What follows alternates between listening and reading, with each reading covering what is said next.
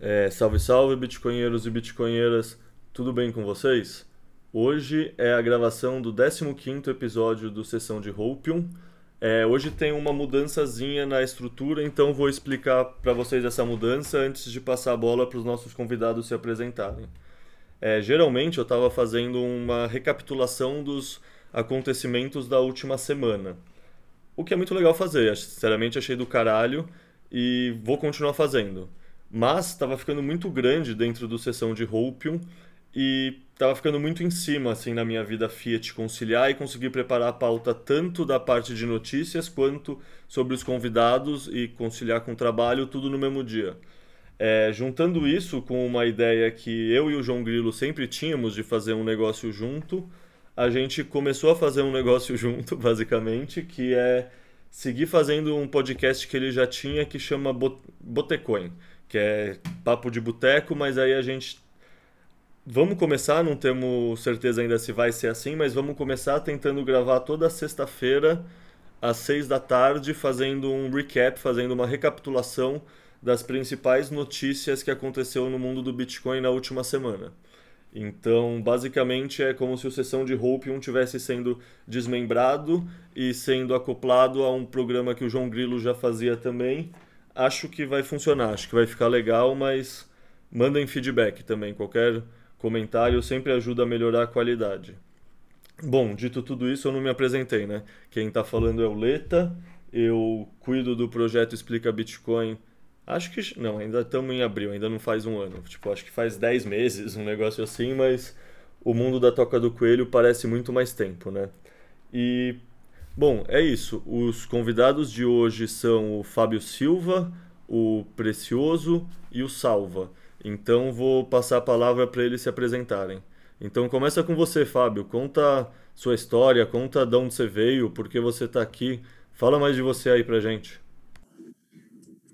Bom, acho que eu vim do caminho mais improvável para o Bitcoin, funcionarismo público.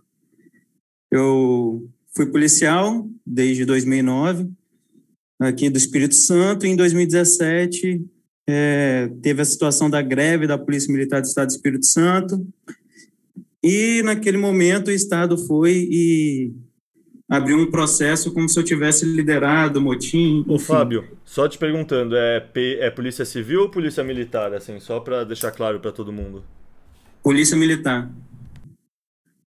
É a Polícia Militar. E Naquela época, o governo abriu um processo como liderança de motim e naquele momento eu vi que é, gerou uma revolta minha contra o Estado. E nisso um amigo meu foi e me apresentou livros libertários. Aí peguei comecei a ler esses livros libertários e fazia tudo, todo sentido. Até porque a paralisação ali foi por causa do, da falta de reajuste salarial. Ou seja, a gente estava falando desde ali da questão da inflação monetária, a, inflação, a, a perda do poder de compra do real, né?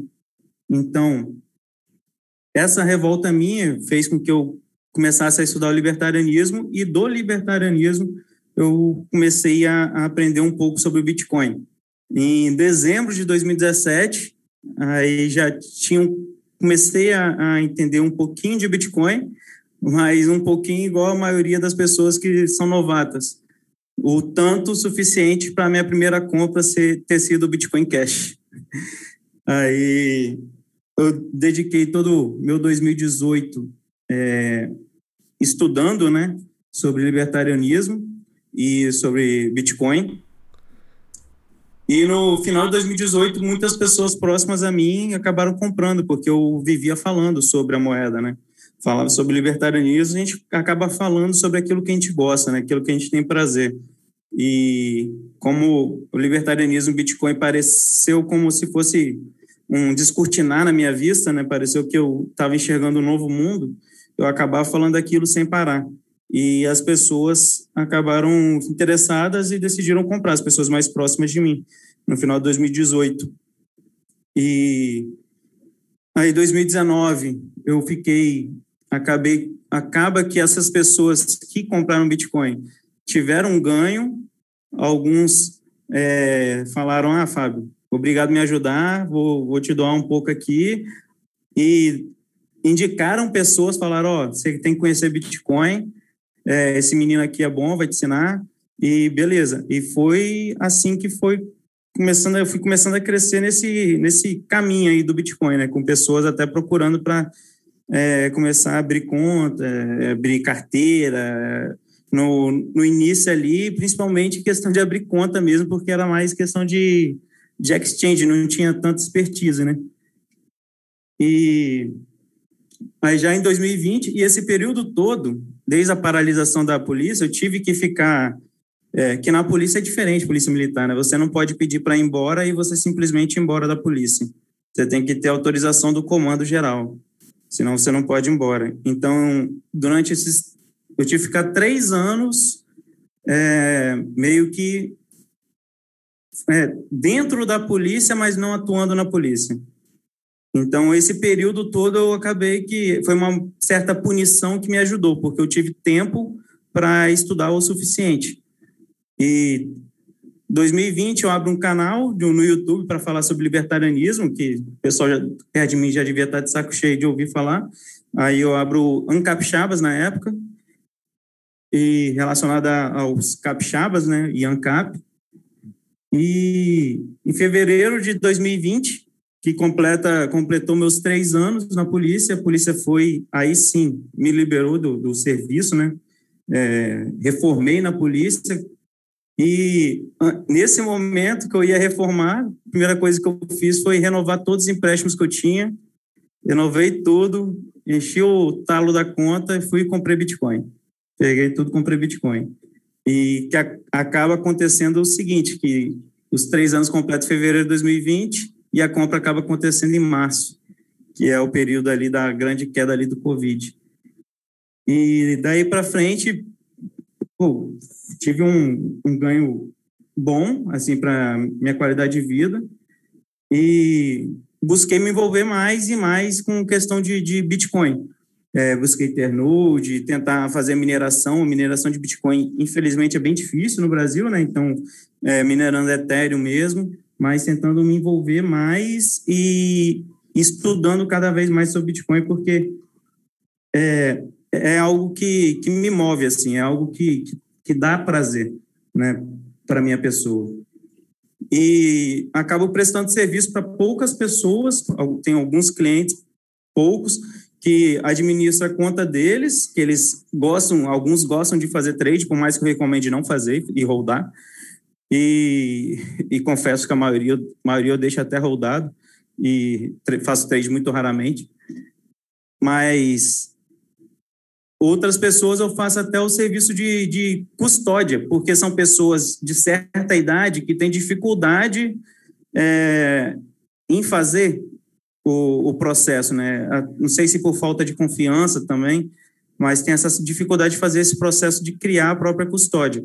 E como são pessoas próximas de mim, essas, essas pessoas né, que, que estão envolvidas, então acabo que tem uma confiança na minha pessoa e eu acabo fazendo custódia do, dos bitcoins dela e assim também é, parte do, do, dessa custódia ela me retorna para que eu cuide da minha segurança, né? Porque aí tem que reforçar a questão de segurança.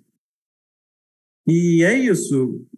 E tento sempre, agora estou tentando montar um, estou um, tentando estruturar um curso, né? Montar um curso sobre Bitcoin, tentar passar para frente o conhecimento, por mais que a gente não tenha o conhecimento pleno, que eu acho até que é impossível, né? É, o Fernando Urich, inclusive, fala isso, que o Bitcoin deveria ser uma, uma ciência né? De tão grande que ele é, o universo que ele é. Ele mas é só uma que... ciência, ele só não foi reconhecido formalmente, mas ele é uma ciência em tempo integral, imagina. Exato, exato. Tem tudo nele. E acaba sendo muito. Se a gente esperar ter total conhecimento para a gente ir falando para as pessoas, a gente nunca vai falar. Então, é, decidi abrir o curso, é, tentar montar um curso, né? E acaba que cada vez que eu, que eu vou montar um, um capítulo, aí eu vou estudando, pego o livro, vou estudando, eu acabo mergulhando mais ainda. É difícil você parar de ler os livros para falar, não, peraí, já está bom, agora eu vou falar, porque é envolvente, entendeu? Você vê como que tudo faz sentido, tudo que está ali, tanto no libertarianismo, escola austríaca de economia relacionada a Bitcoin, tudo faz um sentido de uma, de uma certa maneira que você parece que você nasceu de novo. Você está vendo agora o mundo do modo correto. É, realmente é a red pill, né, como o pessoal fala. Então, acabo que eu chego nesse até esse ponto, né? E daqui para frente, espero que seja mais e mais, eu veja, é, participe mais e mais dessa revolução, né? Que é o Bitcoin, a revolução silenciosa, e colabore, né? Tanto com serviço de P2P, o que precisar de mim, colabore do jeito que eu puder e ajude a, a ajude a, ajude a comunidade, comunidade, entre aspas, né? Ajude o, a, o Bitcoin a ser adotado, mais adotado, né? As pessoas pobres e classe média terem esse, essa oportunidade. E é isso, é isso. Espero participar e ver o, o, até o último momento da minha vida como é que, que vai estar essa revolução aí que o Bitcoin está propondo. Deixa eu te perguntar uma coisa que eu fiquei curioso aqui. É, a maioria dos bitcoinheiros que já se tornaram bitcoinheiros hoje em dia que a gente ainda está muito nesse começo da fase de adoção, a maioria tem esse perfil meio do contra, né? Ao mesmo tempo, eu não imagino muitos policiais militares tendo esse instinto do contra. Só que a alegação que o pessoal fez de você sobre líder de um motim talvez tenha esse viés do contra já. Você já se pensava como alguém do contra, alguém que sempre pensava diferente dos professores, essas coisas? ou no fundo o pessoal realmente enxergou pelo em ovo e eles que te tacaram para Red Pill assim, você nem tava, sabe, você você já tinha essa tendência de discordar das coisas ou foi algo que nasceu em você quando você foi sacaneado? Hum, eu já era questionador. Eu sempre questionava, inclusive, é, quando alguém pergunta sobre a greve da PM, eu falo que o grande problema foi que para ser soldado, para entrar como soldado, precisava de ter ensino superior, e para entrar como oficial não precisava. Então, acabou que a base começou a ser muito questionadora, e enquanto o topo não conseguia responder as questões. Então, isso era uma coisa que, era, que eu tinha muito na tropa, questionava muitos oficiais e nunca conseguiam me punir, porque eu sempre conseguia é, uma escapatória legal ali para não ser punido, fazia, trabalhava do meu jeito, do jeito que eu achava correto, do, do jeito que eu achava moral, antes mesmo de conhecer o libertarianismo.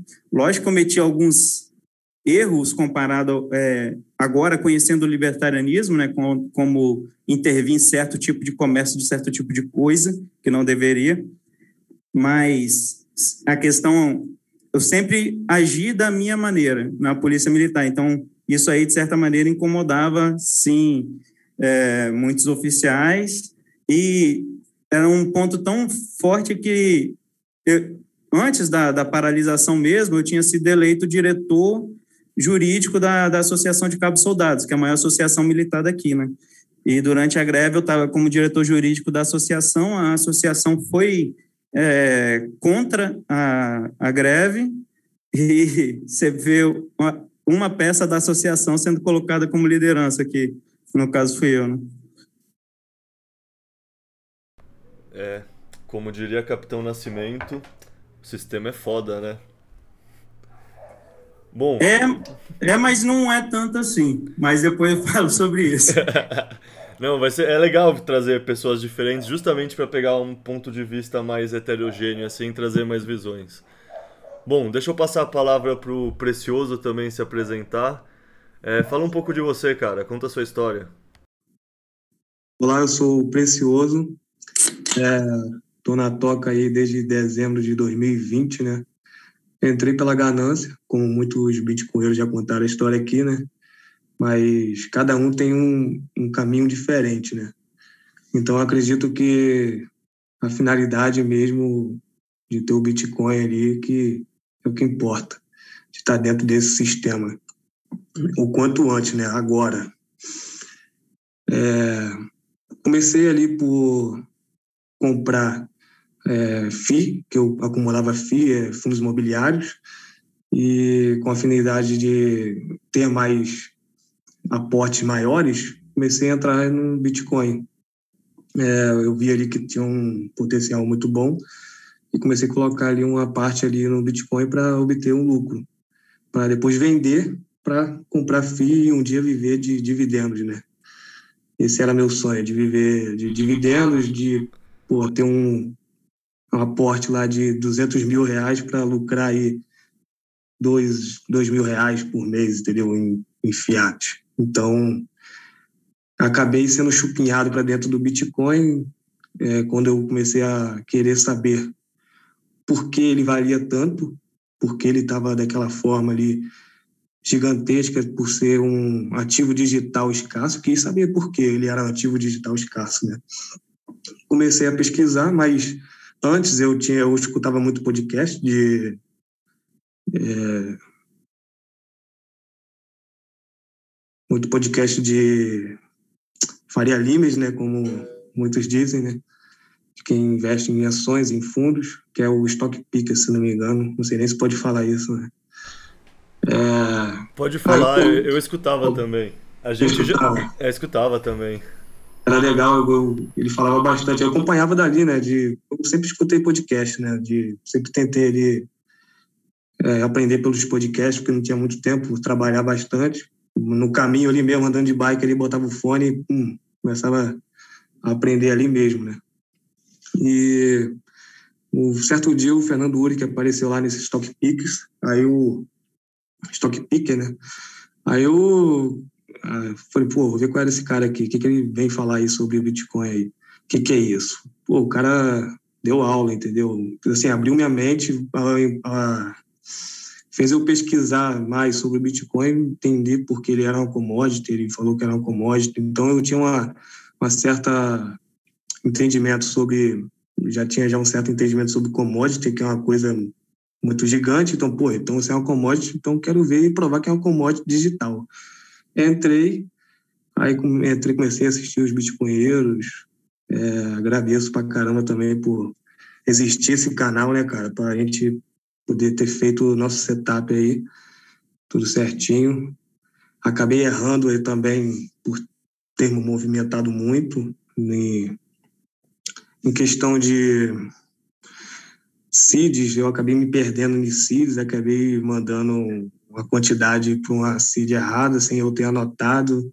Mas, tipo assim, segui com a cabeça erguida, né? E continuei, cara. Assim, foi bastante triste para mim, mas continuei. Então, toma aí, né? Até hoje aí, dentro da, dessa toca gigantesca, hoje aqui participando de um podcast, quem diria, né? É, e é isso. É, com o Precioso é um cara que a, a gente deve conversar o quê? Desde março, assim, abril, sei lá. Quer dizer, março, abril não, desde fevereiro, assim, fevereiro, janeiro, mas Tipo, o Salva e o Fábio eu não conheço, confesso. Ele, ele se manifestou. O Salva foi indicado, o Fábio acho que foi indicado também, numa postagem pedindo para plebes que queriam participar. Mas o Precioso eu que fiz questão de chamar, porque a gente já trocava ideia há uns dois meses assim e é legal trazer gente conhecida também, né? Pois é, cara. É, eu comecei a falar contigo, Leta, foi por conta de um podcast, né? Que eu tava escutando o seu, se não me engano, era o primeiro. Aí eu quis saber desse. Você falou de fazia texto e tal. Seu pseudônimo era diferente desse de hoje. E aí fui atrás de você lá, pô, pra onde que eu acho esse cara, cara? Entrei no Twitter, foi até, você até me fez entrar no Twitter também, porque eu não participava do Twitter nem nada. Aí falou, pô, vou instalar o Twitter aqui só para tentar falar com ele. Aí falei contigo, perguntei aonde que eu encontrava seus textos, você mandou para mim, aí comecei a acompanhar e tirar as dúvidas contigo, entendeu? É, alguma coisa de, pô, não entendi isso aqui. Aí comecei a subir na toca perguntando, né? Comigo fui sempre lá no, no Discord também, participava lá, porque eu fiz muitos setups aqui de rodar o meu próprio Node, de ter minha própria, é, minha própria carteira é, bem protegida, né? Criptografia, Tipo assim, tem lá no. Para ter o meu Tails também, fiz também. Pelo Discord, o pessoal tirava bem bastante dúvida lá, que lá é um local, um local onde que você aprende assim, na prática. Ah, tô com dúvida aqui, já pergunta aqui na hora. Um servidor, né, cara? Você pesquisa ali, a pessoa física te responde ali, pô, é assim, faz assim, manda o link, como se faz. Então, assim, é bastante acolhedora, né? Para quem está começando agora. É, cara, tipo, eu reforçar para quem está escutando em casa, tipo, isso é uma frase que o Contangorila me falou, mas o Twitter é um superpoder, assim. Você saber usar bem o Twitter, seguir as pessoas certas, assim, você consegue absorver uma quantidade de informação do mundo que é cabulosa. E o Discord também é fantástico, assim, o, o que, que tem no Discord, assim, é tipo... Tem tudo, tem tudo. É, tipo, todos os todos os conteúdos técnicos, ou você acaba. Tipo, em geral, os plebes acabam estudando ou pelos vídeos do Bitcoinheiro, do Dove, né? Tipo, toca do Dove, etc. Ou direto no Discord. São duas coisas que todo mundo que está escutando deveria explorar. Tipo, usar tanto o Twitter quanto dar uma navegada no Discord. Assim, eu mesmo naveguei no Discord muito menos do que eu deveria, assim, sendo bem sincero. Porque é um negócio que tem tudo lá, né? É um bagulho fantástico mesmo. Os caras estão de parabéns. Passa a bola para você, Salva. Se apresenta você também, conta um pouco da sua história. Opa, beleza. Só para é, contar um pouco é, primeiro do nickname, né? É, que é Salvador, faz um tempo já. Eu, eu, tinha escolhido justamente pela inversão de valores, assim, porque eu não, eu não acredito que a gente pode salvar ninguém que não quer ser salvo. Então eu, eu, eu sou bem contrário a isso. Eu tive já umas duas, três contas que teve até uma quantidade boa de seguidores, mas quando chega nos mil, dois mil, eu apago, né? Eu não gosto de é, ficar com o Twitter muito cheio e tal. Eu já paguei algumas vezes. E acho que deve ter um pessoal que conhece da outra conta. E acabou. Eu ia te perguntar mas... isso, eu não sabia se podia. Era Salvador daqui, né? É, eu apaguei aquela conta, tava com uns mil, dois mil. Me enchendo o saco já. E o que, que acontece, né? Eu, eu, no caso, eu, eu vim de uma via mais conspiracionista, né? eu consumia muito, desde pequeno, coisa de é, ufologia e tal, e acabou, acabei caindo naqueles vídeos que explicam o que, que é o dinheiro, o sistema bancário, né? Com uns, que, 13 anos. E desde então sempre tive uma pulga atrás da orelha. E, e quando eu conheci o pessoal ANCAP na internet, foi bem aos poucos, assim, né? Lá no começo tinha o, o Olinô, acho que depois é o quê? Deixa eu lembrar aqui que o primeiro foi Molinão, mas eu vi também o Fraga, acho que 2013 a 15, por aí. E o, e o Cogos depois, né? Depois foi o Cogos. E, e eles... E assim, né? Eu sempre tive bastante... Eu nunca gostei muito de político, né? E eu, eu, assim, eu não entrei... Eu acho que ao contrário de muita gente, eu não entrei por ganância no BTC. Eu entrei com raiva mesmo. Minha, meu pensamento era que eu não me importava muito de ganhar, contanto que meus inimigos perdessem antes. É, e eu sabia que ia perder por conta de que eu já estava entendendo como funcionava o dinheiro. Quem explicou muito bem isso aí foi o Cogos, tá? Cogos, ele explicava muito bem o dinheiro, ele era super contra o BTC na época, ele era bem a favor de ouro, mas assim, é, os fundamentos eram muito bons, né? É, então, assim, eu, eu entrei aqui 2016 a 17, por aí, pouquinho, pouca coisa, eu não entendi ainda os fundamentos, mexi com muita shitcoin, que eu não entendia quase nada.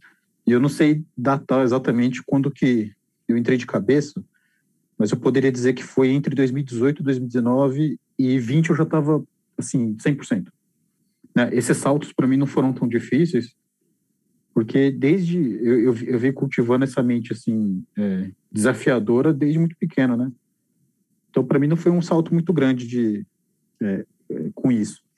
E com relação ao meu posicionamento, assim, hoje que né, eu, eu tentei já convencer muita gente a entrar em BTC, ou pelo menos pensar, né, é, questão de INSS, de pirâmide, porque o, eu lembro muito bem que o primeiro argumento que foi muito forte para mim foi o que o INSS é uma pirâmide. Esse aí foi o Cogos que falou, e eu acho que o Fraga também tinha tocado nesse assunto em 2015, se não me engano. E eu vivia falando para as pessoas, as pessoas fingiam que, que, que não estavam vindo, né? Então, eu até lembrava do Big Short, né, daquele filme, hoje em dia, que ele fala que no fundo as pessoas esperam o fim do mundo, né? E eu, eu vejo isso, assim. O pessoal sabe que o dinheiro perde valor, eles sabem de tudo, eles sabem. Ninguém é burro. Mas eles fingem que não sabem, né? Então, acho que é, tem um acordo. É, assim, eu não vejo as pessoas muito como vítimas, não, viu? Embora eu não goste de político, eu acho que as pessoas meio que fazem um acordo com esses políticos. Eles fazem assim, ah, é, tira isso, esse problema da minha cabeça, eu finjo que não existe eu deixo você existir. Né? Então é meio que um acordo faustiano, né? Você dá seu tempo de vida, né? Inflacionário e tal, em troca de uma paz de espírito ali que nem existe. Então é, mas por isso eu, eu não tento é, convencer ninguém no Twitter, você vai perceber bem isso. Eu, eu nem estava no Twitter esses tempos, eu fiz porque eu não estava conseguindo mais. Eu tinha um RSS, né, que eu seguia as pessoas, mas ele não estava mais respondendo muito bem. Então eu resolvi fazer a conta de novo. E basicamente é isso. Ah, e só para falar, eu, eu, gosto muito tá, de consumir, embora eu não produza, eu consumo muito. Tá? Então, todo o conteúdo que tem por aí eu estou consumindo, principalmente os textos. Tá? Basicamente é isso. Boa, boa. Cara, eu fiquei com duas coisas em mente, então perguntar primeiro uma, que assim, uma das, sei lá, eu acompanhei desde moleque também teorias da conspiração, tipo, já ouvia falar do 11 de setembro há muito tempo atrás. E, tipo, uma das primeiras coisas grande para mim, e assim, eu sou de 88, talvez a gente tenha uma diferença de idade que faz para você ser outra, foi aquele filme, o Zeitgeist. Você chegou a ver esse filme? Você lembra dele? Cara, acho que tinha uma época que eu tinha decorado esse filme aí, de trás pra frente. Eu acho que eram três filmes, né? É. É, eu, eu lembro que a conclusão dos três era um negócio meio socialista, meio esquisito. É, eu lembro do primeiro, eu não tinha visto os outros dois até pouco tempo atrás, mas revendo o primeiro agora, é impressionante como assim, fala de muitas. Sei lá, fala do Banco Central, fala de coisas assim que você já vê pontos desconexos da tese, assim. Então, sem dúvida, essa toca de o que é dinheiro não é só uma toca de bitcoinheiro, né? É uma toca de todo mundo que tem um senso aguçado e sente que tem alguma coisa errada na Matrix e está procurando o que, que é ela, né? Ah, pô, acho que você até me lembrou de um assunto assim que é, tá na minha cabeça há um tempo. Eu acho que aqui é um lugar bom para compartilhar, que é o seguinte: é, eu sinto que existe uma, um filtro etéreo no protocolo que eu, acho que pouca pessoa percebe, que é o seguinte, né? É, tem muita gente rica hoje no sistema Fiat, né, que ficou rica através de vagabundagem. E, e muitas dessas pessoas, por não entender a tecnologia do protocolo, não vai continuar rica. Né? Então, ou seja, eles poderiam continuar ricos facilmente, alocando ali uma porcentagem, mas eles não vão ficar. E muita gente que tem esses entendimentos mais profundos, que pelo menos se questiona, eles vão entrar e, né, consequentemente, vão ali aumentar suas chances de, sei lá, produção, sua qualidade de vida. Né? Então, parece que existe um filtro é, é, assim, etéreo no, no, no, próprio protocolo que evita que não necessariamente, é, eu acho que, claro, não foi calculado, mas ele meio que evita que essas pessoas ruins entrem. Né? Hoje estava o Nick Zabo lá falando, eu vi um pouquinho, e, e me veio isso à cabeça, que os, os, caras que mais têm moedas são os cypherpunks, né? Então, olha o tipo de pessoa que acumula capital nesse sistema, nesse protocolo, né? Então, existe um, uma espécie de filtro no protocolo. Eu acho isso muito interessante, porque muita gente que poderia continuar rico com vagabundagem não vai ficar. Cara, em outras palavras, na minha, eu concordo 100% com o que você falou, assim, 100% mesmo. O que, o que você está falando, eu penso que é o proof of work dos bitcoinheiros, assim, sabe? A prova de trabalho para você entender o Bitcoin. É aquelas primeiras 100 horas que quem não dedicou 100 horas... Será que vale a pena mesmo tentar argumentar com a pessoa ou ela não entende nem o básico, tá ligado? É, é isso, o Bitcoin ele requer que você sente a bunda na cadeira e estude, não é... Não tem espaço para migué, não tem espaço para vagabundagem mesmo. E isso conecta num ponto que você falou também, que eu queria comentar, que eu achei muito verdadeiro, que é isso. Tipo, muitas pessoas não querem ser salvas, muitas pessoas não merecem ser salvas. E, tipo, a gente na biologia pensa naquela, naquela história de fuga ou luta. E também tem uma terceira reação, que é muito menos falada e é muito menos lembrada por todo mundo. Mas tem a reação da fuga, da luta e da paralisia. Tem vários bichos que ficam paralisados e morrem. E é isso, tem muita gente que não tem senso de autonomia, não quer autonomia, a vida é uma carga muito pesada, muito difícil e ela realmente quer que o papai Estado ou que o papai religião, ou que qualquer outro papai que ela quiser chamar de papai, cuide da pessoa, tá ligado? Isso. Isso é triste de pensar, mas isso é uma realidade, assim. Eu diria que a maioria do mundo, tipo, o Amoedo fala que são 30% de histéricos. Eu acho que esses preguiçosos intelectualmente, se a gente for mensurar, deve ser mais de 50%, sabe? A pessoa que não contesta, não pensa algo por conta própria, ela simplesmente vai repetir a mensagem que passaram para ela e que é confortável para ela copiar, para ela falar a mesma coisa, para ninguém encher o saco dela, ela só tá confortável, vivendo a vida uma vida mais irrefletida, falando em termos mais bonitinhos, né? Bom, é... Isso que você falou me fez lembrar uma discussão com recente que eu tive, que assistindo esse filme da Netflix, né, do rei do Bitcoin, enfim. Aí eu fui e falei que eu não conheço ninguém que foi vítima desses golpes aí de pirâmide, etc., que não mereceu ser, ser vítima. Porque todas essas pessoas aí entraram com a possibilidade de poder entender ou perguntar, questionar como é que esse dinheiro é gerado, como é que essa riqueza é gerada, mas elas preferiram ficar quietas e assumir lá que seria 150%, 115% de lucro. Ou seja, ela deixou. É uma seleção natural da espécie. Ela não quis raciocinar. Ela preferiu que a emoção dela dominasse ela do que a próprio, o próprio raciocínio. Cara, eu tenho. Isso, eu tenho. Preguiça paralisa, né, cara? A preguiça paralisa a pessoa de querer saber um pouco mais, de se movimentar um pouco mais para aprender é, a se proteger, né? É, e nesse caso a paralisação é, é totalmente negativa, né? Porque a gente está paralisado, a gente está em cima de uma areia movediça chamada moeda nacional, seja você dólar, real, a gente está em cima dessa areia movediça, a gente ficar paralisado já era. Não é uma paralisação é, igual de alguns animais que serve até para eles conseguirem sobreviver diante de uma ameaça, igual o camaleão, por exemplo. Mas é uma, para, uma paralisação que vai prejudicar a pessoa, entendeu? Mas ela prefere ah, ficar parado do que arriscar. Vocês conhecem o exemplo do sapo na panela? Tipo, nem sei se é verdadeiro, mas é um exemplo que muita gente fala, que se tacar um sapo numa panela e a água já está fervendo, ele cai na água, ele percebe que a água está fervendo e ele pula fora. Se você tacar o sapo na água quando a água tá fri... quando a panela da água está fria e você ligar o fogo depois, supostamente o sapo não sentiria essa mudança de temperatura e ele simplesmente é cozinhado vivo dentro da panela e nem pula para sair. E numa escala diferente de tempo, isso pega muitas das pessoas, para não falar todas. Provavelmente pegue todas, assim, dependendo. Tipo, provavelmente todos nós somos cegos para vários dos nossos vieses e somos esse sapo imobilizado na panela.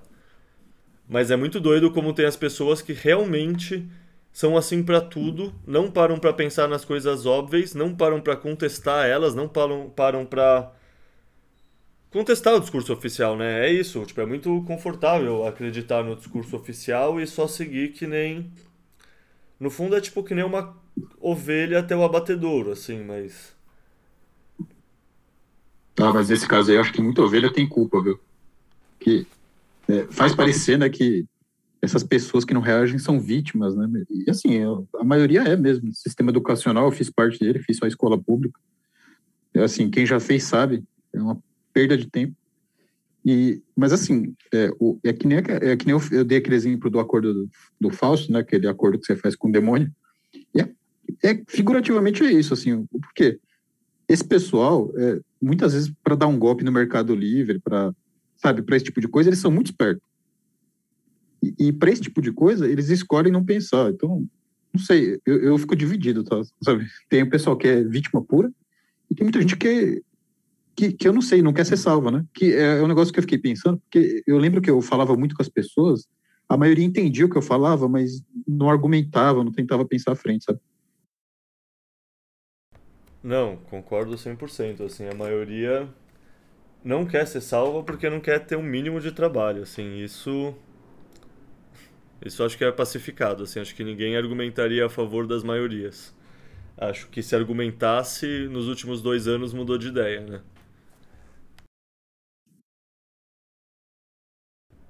Bom, deixa eu passar então para a pergunta principal do podcast, que é por que somos autistas, no fundo? O que, que faz a gente ser tão otimista em relação ao Bitcoin? É, começar falando do que aconteceu essa semana Começou, na verdade, acho que no fim de semana, que o Jaraguá me mandou um DM falando: Cara, vai ter várias palestras legais lá na conferência de Miami que tá rolando, começou hoje. Vamos fazer uma cobertura? Tipo, eu tava pensando em fazer um resumo e gravar a tela assim, passando umas fotos e falar simplesmente o que eu entendi da palestra. Acho que vai ser legal, vai ajudar as pessoas. Eu confesso que os primeiros 10 minutos foram de preguiça, assim, porque eu tenho uma dificuldade com esses programas de edição de som, de. Mesmo gravar os podcasts é um negócio que eu sou muito boomer, assim, no fundo eu tô sempre apanhando e aprendendo na marra. Mas, tipo, do nada eu fui pensando mais, assim, pensei com o tempo, falei, puta, não, essa ideia é do caralho, é uma puta ideia que o Jaraguá teve. E aí publiquei no Twitter. Assim, despretensiosamente, achei que talvez uma pessoa ajudaria numa coisa, outra pessoa ajudaria na outra, mas projeto pequeno, sabe? Não imaginei que era uma coisa que ia engrenar. Bom, passa para hoje, a gente está com 24, 25 palestras que a gente pretende fazer esses resumos. Só hoje a gente cobriu quatro, tem vários plebes participando. Hoje fui eu, o Jaraguá e o Teixeira que fizemos. É, qual é nome? Fizemos relatório para fazer resumo tanto no, na podcast quanto no YouTube. E o Bitsava, se eu não me engano, tá fazendo do Nick Zabo, mas ainda não enviou. Tipo, agora que a gente tá gravando, que são 6h45 de quarta-feira. Mas, ou seja, o que me deixa autista pra caralho no Bitcoin é a comunidade, assim, são os bitcoinheiros. Tipo, eu não ganho nada para fazer isso, eles também não.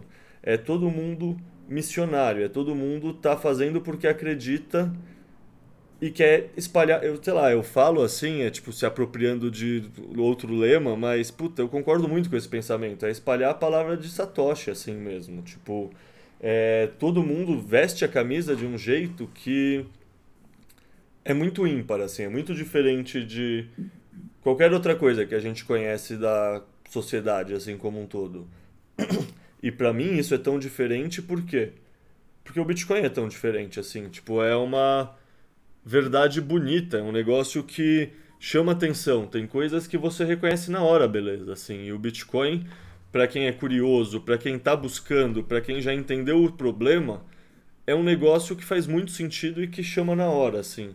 Então, tanto o Bitcoin quanto a comunidade, que no fundo são os fundamentos sociais do Bitcoin, é o que me deixa autista pra, pra caralho, assim. E como hoje especificamente eu estou falando do conjunto de plebes que se uniu, uma geração espontânea, assim, uma coisa que não tem um líder, não tem alguém fazendo. Tipo, eu cuido do canal porque eu cuido do canal, assim, mas tipo, Jaraguá que deu a ideia, daí, beleza, vamos fazer em um canal. Qual canal? Sei lá, podemos fazer em qualquer um. Daí ele, não, vamos fazer no Explica Bitcoin que já tem ali editorial. Falei, bom, beleza, mas tipo, a ideia dele podia estar tá no canal dele, podia estar tá no Imperativo Moral, podia estar. Tá sei lá, no L de Liberdade, que está publicando uns, uns artigos do Explica Bitcoin também, e no fundo, assim, tanto faria, tá ligado? É um negócio que. Não sei, em qualquer outro ramo da sociedade, assim, as pessoas têm ego, as pessoas têm interesse, as pessoas não estão unidas por um bem maior, assim, falando um bagulho bem clichê, mas tem naquele texto do que o João Grilo narrou, que eu traduzi, que ele me sugeriu para traduzir, inclusive, que é o Bitcoin aos 12 que é toda a comparação do Bitcoin com uma catedral. É um texto do Nick Carter, fabuloso, assim, que é tipo, pô, numa catedral na Idade Média, era um projeto de 100, 200, às vezes 300 anos. Tipo, você não construía a catedral se era o pedreiro, você não ia ver o resultado da catedral, você não ia ver ela pronta. Você estava construindo um projeto civilizacional que você queria deixar o resultado para os seus filhos e para os seus netos, e você via sentindo em colocar esse tijolo lá mesmo que talvez você não viesse a ver a catedral pronta. E nesse sentido, eu acho que a gente vai ver sim parte da catedral pronta, porque eu acho que a hiperbitcoinização tende a acontecer mais rápido do que a cabeça de todo mundo.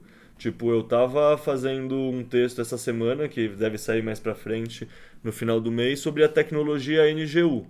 Nele eu fiquei pensando sobre aquele modelo, o Stock to FOMO.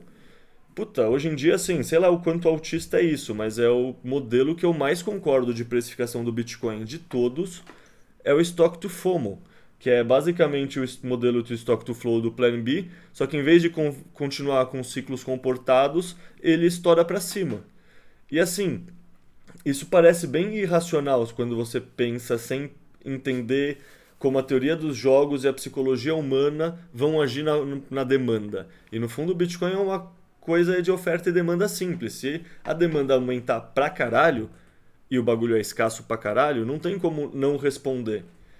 E assim, é, é impressionante. Você plota o desempenho em logaritmo, não em linha reta, o desempenho das ações da não lembro se a Microsoft era, mas sei lá, da Nvidia, da Google, da Amazon, do Facebook, todas essas ações que representavam o crescimento de uma tecnologia, que é basicamente a adoção da internet, do processador no caso da Nvidia, né?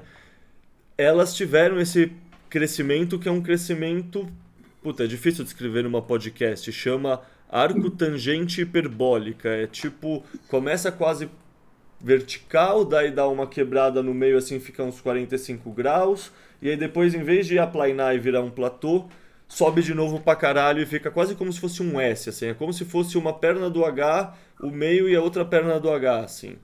E assim, eu não acreditava nisso antes, mas entendendo o poder da comunidade, a coesão, a capacidade de passar uma história coesa, uma história coesa é tipo um mito, é um negócio importante para você dominar culturalmente uma narrativa e um diálogo, que é o que vai ser necessário para a adoção como um todo.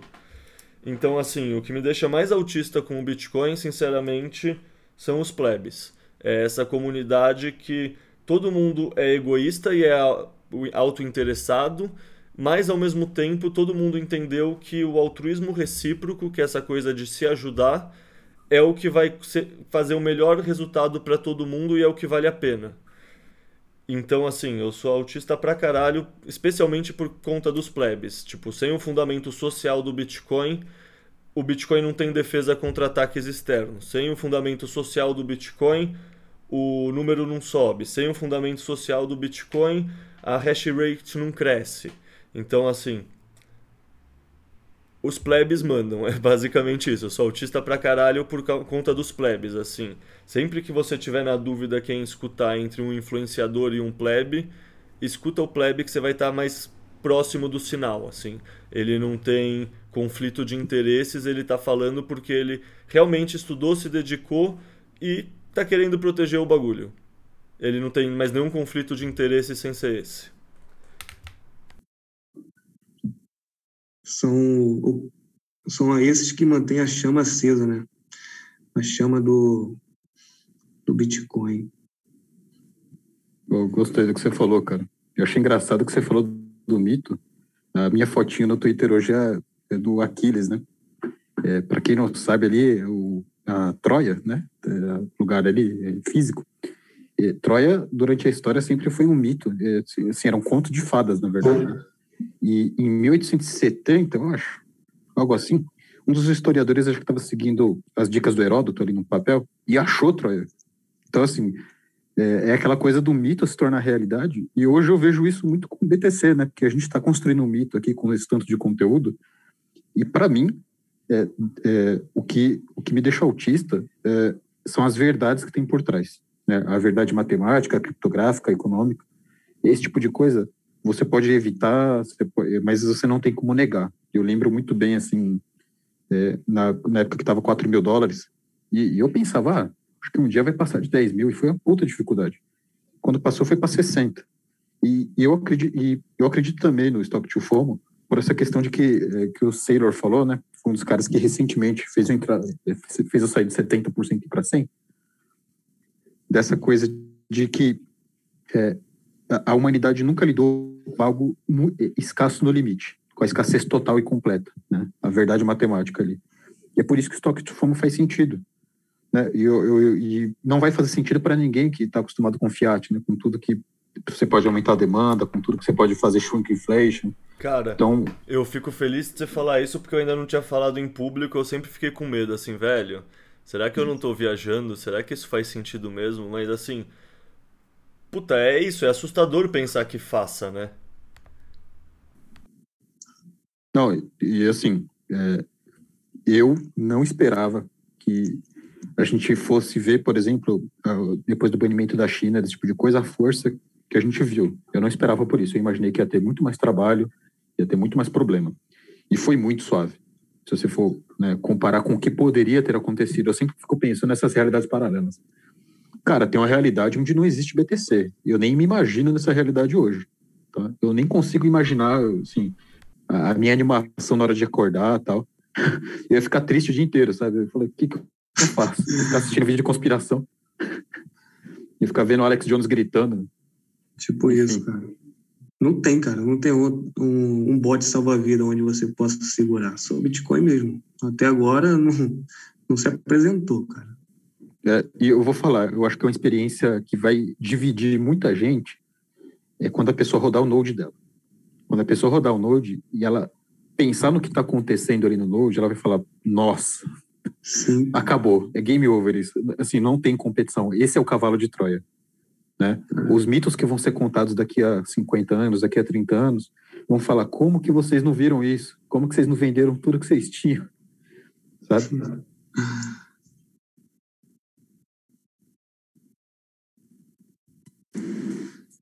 E esse ponto que você falou é legal, que nos próximos anos, quando o Bitcoin já der certo, muitas pessoas vão olhar para trás e vão querer, vão julgar a gente, né? Igual a gente julga decisões do passado como se tivesse sido fácil, né? Como alguém foi contra algum político numa época, como alguém foi contra uma um governo numa época e você vê hoje claramente, pô, é óbvio que aquilo ali estava errado, né? Então você vê assim, é, vai ficar claro no futuro como você ficou do lado dos bancos, como que você deixou seu dinheiro no sistema monetário normal, como você fez isso? Vai ser praticamente uma uma punição né? que você vai ter, né? É, uma decepção da sua, do, da uhum. sua descendência vai se decepcionar com a sua decisão. É o fork da humanidade. E, é, e aí, exato, exato, concordo. E eu me tornei autista, eu sou autista, né? É, acho que é um conjunto de. É muito difícil falar um detalhe só do Bitcoin, porque é, é impressionante em tudo, né? Tecnologia, como é que ele fica imparável, ingovernável, o ideal que tem por trás, a lógica, que é, é incontestável, a lógica de tudo ali, né? E, mas eu vejo ali o libertarianismo na prática. Aquelas coisas que eu li e fez total sentido, está acontecendo. A questão da, da escassez e a natureza humana ali de de tentar é, ter o menor esforço possível para alcançar o máximo de satisfação, a gente vê que, pô, não tem como fugir disso. Não tem como é, dar errado, ao meu ver. É a mesma coisa que o porquê o socialismo dá errado. Porque ele ignorou a natureza humana. Porque o libertarianismo, porque o Bitcoin vai dar certo. Porque ele está totalmente de acordo com a natureza humana. Não tem como. É, as pessoas vão buscar o menor esforço para ter o máximo de satisfação. E o Bitcoin é o que vai proporcionar isso, está proporcionando isso, né? Você ficar no sistema Fiat totalmente é, depreciativo, né? Ou você ir para algo que realmente é escasso. Então, eu não consigo ver, assim, outra outro futuro sem ser com o Bitcoin tendo dado certo. Até porque muita gente fala, ah, mas se o governo fizer isso, se o Estado fizer isso, a gente acaba errando naquilo que a gente, a gente mesmo fala, ensina, né? É que o Estado não existe, né? O Estado é só um coletivo de indivíduos. E esses indivíduos têm a sua natureza humana. Eles vão buscar. Eles vão querer é, o Bitcoin, eles vão querer se enriquecer. Não, de fato, o Bitcoin. Eles vão querer estar no lado certo. Estar no lado que que proporciona melhoria de qualidade de vida para ele ou para a família dele, que vai ser em algo que é escasso durante uma crise. Então, eu acho que é a gente vai ver praticamente o Estado se, se autodestruindo, porque não vai ser o Estado, vai ser os funcionários públicos do Estado destruindo o próprio Estado. Então, você vê que eles mesmos sonegam pra caramba, né? O máximo que eles podem. Enfim, o Bolsonaro falou isso, né? Sonegue tudo que for possível. Mas é isso. É a natureza humana, é, é o libertarianismo em prática. Então, isso aí me, me fascina e faz eu, eu acreditar. Eu ter, na verdade, eu tenho minha certeza, né? Que vai dar, vai dar tudo certo, o futuro é esse. Só me resta saber se eu vou estar vivo até lá. É, eu não consigo ver dando errado também, mas assim, não sei o quanto disso é hopium e o quanto disso é porque se der errado, tanto faz, porque deu tão errado tudo que, que se foda, tá ligado? É tipo, sei lá, que nem o Salva falou, tem caminhos que fazem sentido imaginar e tem realidades paralelas que podem estar tá existindo. Tipo, por exemplo, a China banindo o Bitcoin podia ser uma armadilha para eles confiscarem todas as máquinas na fronteira e dominarem a hash rate do Bitcoin centralizado no governo comunista deles, tá ligado? Existe essa realidade paralela. Não existiu e foi uma sorte, tipo, conseguimos descentralizar, conseguimos. A rede se descentralizou e não foi atacada pela China e uma das grandes fontes de FUD que num mundo com estados lutando pela sobrevivência até sim poderia fazer sentido, acabou por conta disso. Então, é isso, né? Existem realidades que. Mas essas realidades, qual faz sentido pensar nela? Que nem pensar, e se estiver chegando um meteoro agora? Tá, mas e aí, que adianta construir um pensamento assim, tá ligado? Você já tá fudido mesmo. É, e de que lado você quer ficar, né? Você vale a pena lutar essa luta por. Vale a pena lutar por essa luta onde o Fiat ganha? Vale a pena, sabe? É, pô, eu, eu, assim, eu tenho, se acontecer de ir para zero, acontecer alguma coisa assim, eu tô feliz, entendeu? Eu fiz minha luta, eu fiz a minha parte, assim, eu, eu, eu segui a lógica básica e pode acontecer. Existe, o 381 falou, né? Existe a possibilidade de acontecer qualquer coisa. Mas eh, a gente escolhe nessas lutas, né? E se você quer ver onde está o coração de uma pessoa, olha os investimentos. Olha onde ela botou o tempo de vida dela, né? Exatamente. Se você luta pelo que você vê que é o correto, não há, não há possibilidade de derrota. Por mais que a Fiat ganhe, enfim, você fez o certo. Seria muito pior se você se perdesse, se você tivesse lutado pelo lado errado, né? Mas calma lá, só esclarecendo o pessoal que eu acho essa chance estatisticamente bem baixa, assim, bem baixa mesmo. Tanto é que eu tenho todo o meu patrimônio líquido e assim, só não coloco mais porque não tenho, tá ligado? Tipo, é um bagulho que, sei lá, sem tirar, tirando esse viés, assim, tipo, vários dos medos, assim, pressupõem que todo mundo vai concordar. E esse rolê de que todo mundo vai concordar, isso é uma coisa que poderia ter acontecido no ano passado também, se a gente olhasse a política partidária americana. Mas assim, se os Estados Unidos se mantiver não concordando, e tá se provando que vai fazer isso, tipo, hoje em dia eu diria que é mais provável o Texas se separar dos Estados Unidos, por isso que eles fazem questão de ter rede energética própria, por isso que o Ted Cruz já falou que o, estado, que o Texas se separaria dos Estados Unidos se a política começasse a ficar muito irracional. E o Texas tem, assim, pra caralho por cento da hash rate do Bitcoin. Eles têm muita infraestrutura, muito dinheiro, muita empresa de mineração, eles têm muito cérebro, muita Sabe, eles têm muita coisa relacionada à indústria da mineração de Bitcoin hoje em dia. Então, acreditar que possa ter algum ataque frontal dos Estados Unidos ao Bitcoin, sei lá se isso é ingenuidade da minha parte, assim, tipo, o pessoal mais realmente anti-Estado vai falar que enquanto existe Estado tem risco, tá ligado? E não é errado também. Ah, pode até ser ingenuidade nossa, mas se for a gente tá com 100%. É, tipo, eu realmente acho que tem várias coisas que o pessoal confunde 2013 e 2015 com 2020 e 2022, assim. Tipo, o Bitcoin podia estar errado antes? Podia. Hoje em dia pode estar errado? Pode, mas a chance é tão menor assim que. Sei lá, você pode sair na rua e levar uma bala perdida. Você sai na rua mesmo assim, sabe?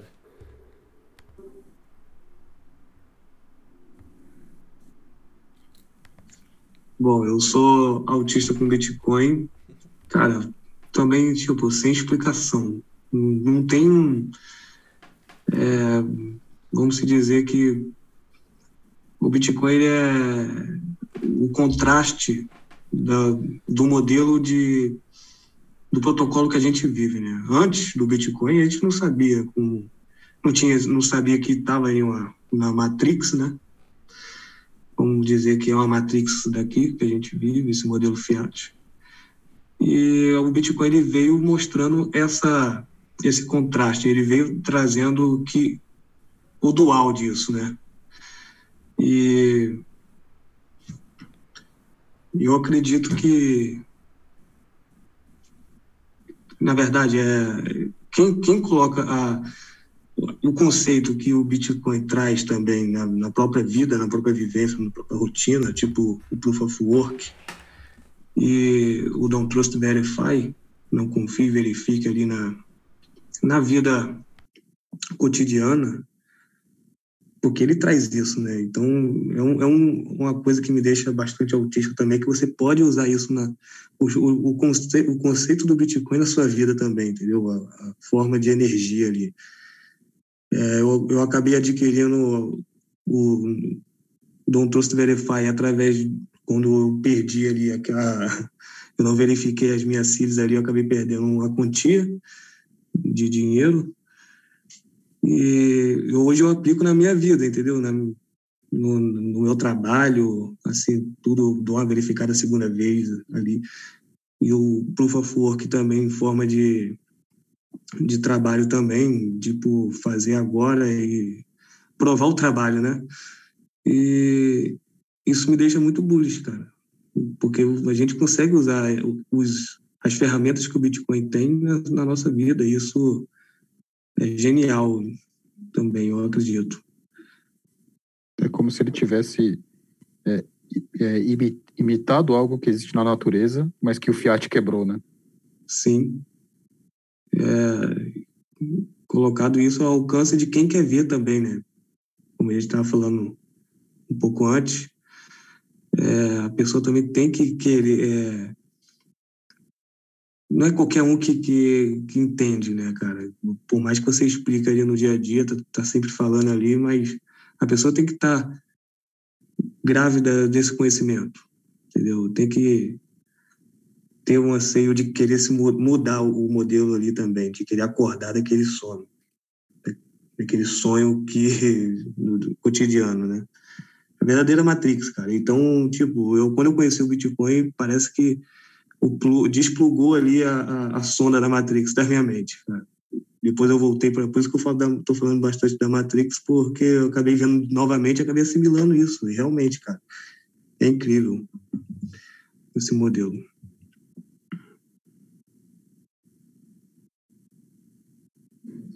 Aí você falou sobre o, o interesse das pessoas, a gente tinha até falado um pouco antes sobre isso também, né? Que é, tem gente que não, não adianta você falar que a pessoa não, não vai é, querer entender, né? É, você vê que isso aconteceu com a gente. Quando a gente entendeu o que era o Bitcoin, a gente ficou. É, não tinha outro caminho, né? A gente passou por isso também, né? Isso, mas só que tem gente que vai ver a mesma coisa que a gente e vai querer fechar a cortina, vai querer não ver. E essa parada até nos assusta, né? Porque como é que teria outra opção se não essa? mas é a busca pelo conforto ali, pela, pela estabilidade, né? Estabilidade é, acho que é uma, um nome bom. A estabilidade parece que é sempre uma Sim. coisa positiva e é uma coisa negativa, né? Porque a estabilidade é o que é o que nos mataria, né? Ficar parado nos mataria. Ficar sempre trabalhando, ficar sempre procurando algo é o que nos mantém vivo. Mas essa pessoa sempre procura uma certa estabilidade. Você vê isso até nos, nos nas conferências sobre Bitcoin, é, que na verdade acaba sendo uma conferência sobre criptomoedas, na maioria das vezes, raramente falam. Tem, a gente tem até essa necessidade, que deveria ter uma conferência sobre Bitcoin de pessoas maximalistas, que, que não ficasse falando sobre shitcoins, né? Mas você vê que as pessoas que estão lá na conferência, elas focam totalmente nos shitcoinheiros. Elas dão atenção àqueles shitcoinheiros famosos e não aquelas pessoas que estavam ali falando do Bitcoin diariamente, falando que você pode ser proprietário do, do seu, da sua própria riqueza, enfim. É, nos canais a gente vê isso. É, esse canal, por exemplo, pô, o trabalho que vocês estão fazendo aí de, de cobrir o, o, o Miami, bicho, cara, é indescritível, cara. Isso aqui é. Quem tá ouvindo e não deu like, não se inscreveu, pelo amor de Deus porque tem que fortalecer. Mas só que a gente olha um canal falando bobeira, um canal que uma pessoa liga a internet, liga a câmera de manhã e fica falando um monte de gracinha, falando ah, tal, tal moeda vai subir, tal moeda vai descer, tal, naquele naquelas brincadeiras fazendo piada no meio do caminho, e todo mundo gosta, sacou? E aquele canal tá tá com milhares de pessoas. Enquanto você vê canais bitcoinheiros, canais fodas, entendeu? Que, que falam Bitcoin Liberdade, que é o canal que eu participo também. Canal foda que, fodas que você olha assim e não, não tem é, inscrição. Mas é, significa que é algo ruim? Não, só significa que a gente tem que passar a entender que é uma coisa bem difícil para a gente, que infelizmente a maioria das pessoas é, acho que todas as pessoas têm aquilo que merecem, né? Então, não adianta a gente tentar forçar uma pessoa a, a, ter uma melhoria na qualidade de vida, sendo que ela vai tomar decisões que vai prejudicar ela totalmente. A gente não pode ficar com esse peso é, de, nossa, como poderia a vida da outra pessoa ser bem melhor, enfim. Tem que, é, lógico, espalhar a palavra do Satoshi, né? Mas sem, sem tentar, tentando não pesar tanta consciência quando a pessoa ignorar totalmente.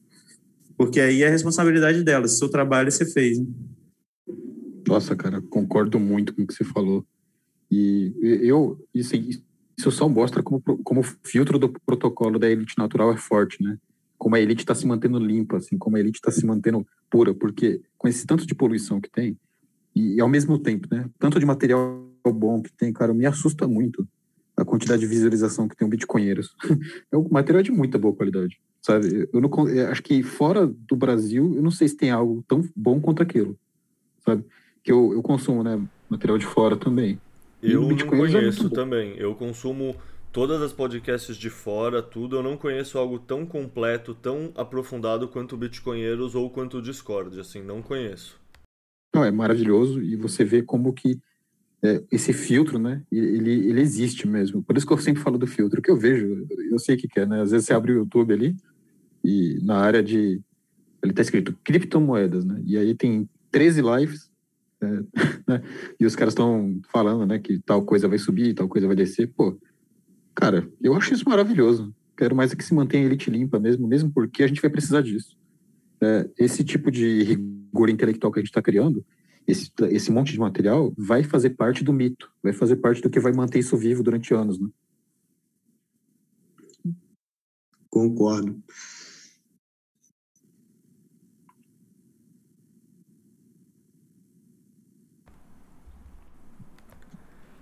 Cara, vocês conhecem o textos do Svetsky? Porque é isso que a gente está falando.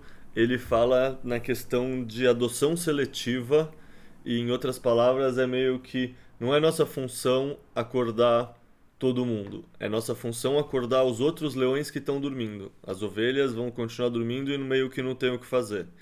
Que ele separa entre os remanescentes, as massas e os parasitas.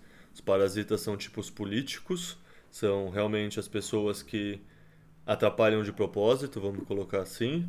Daí tem as massas, que são tipo bovinas e acéfalas. E tem os remanescentes, que supostamente é quem consegue ver através disso tudo e consegue pensar por conta própria e consegue ver como os parasitas jogam um jogo de soma zero com o mundo e eles são parasitas com outras pessoas. Mas no fundo é a mesma coisa, são uns textos assim.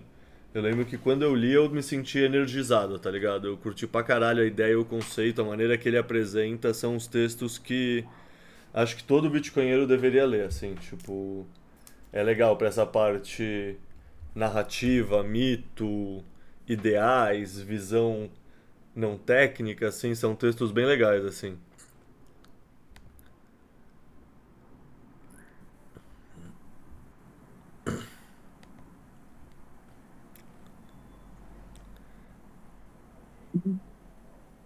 É, deixa eu fazer uma pergunta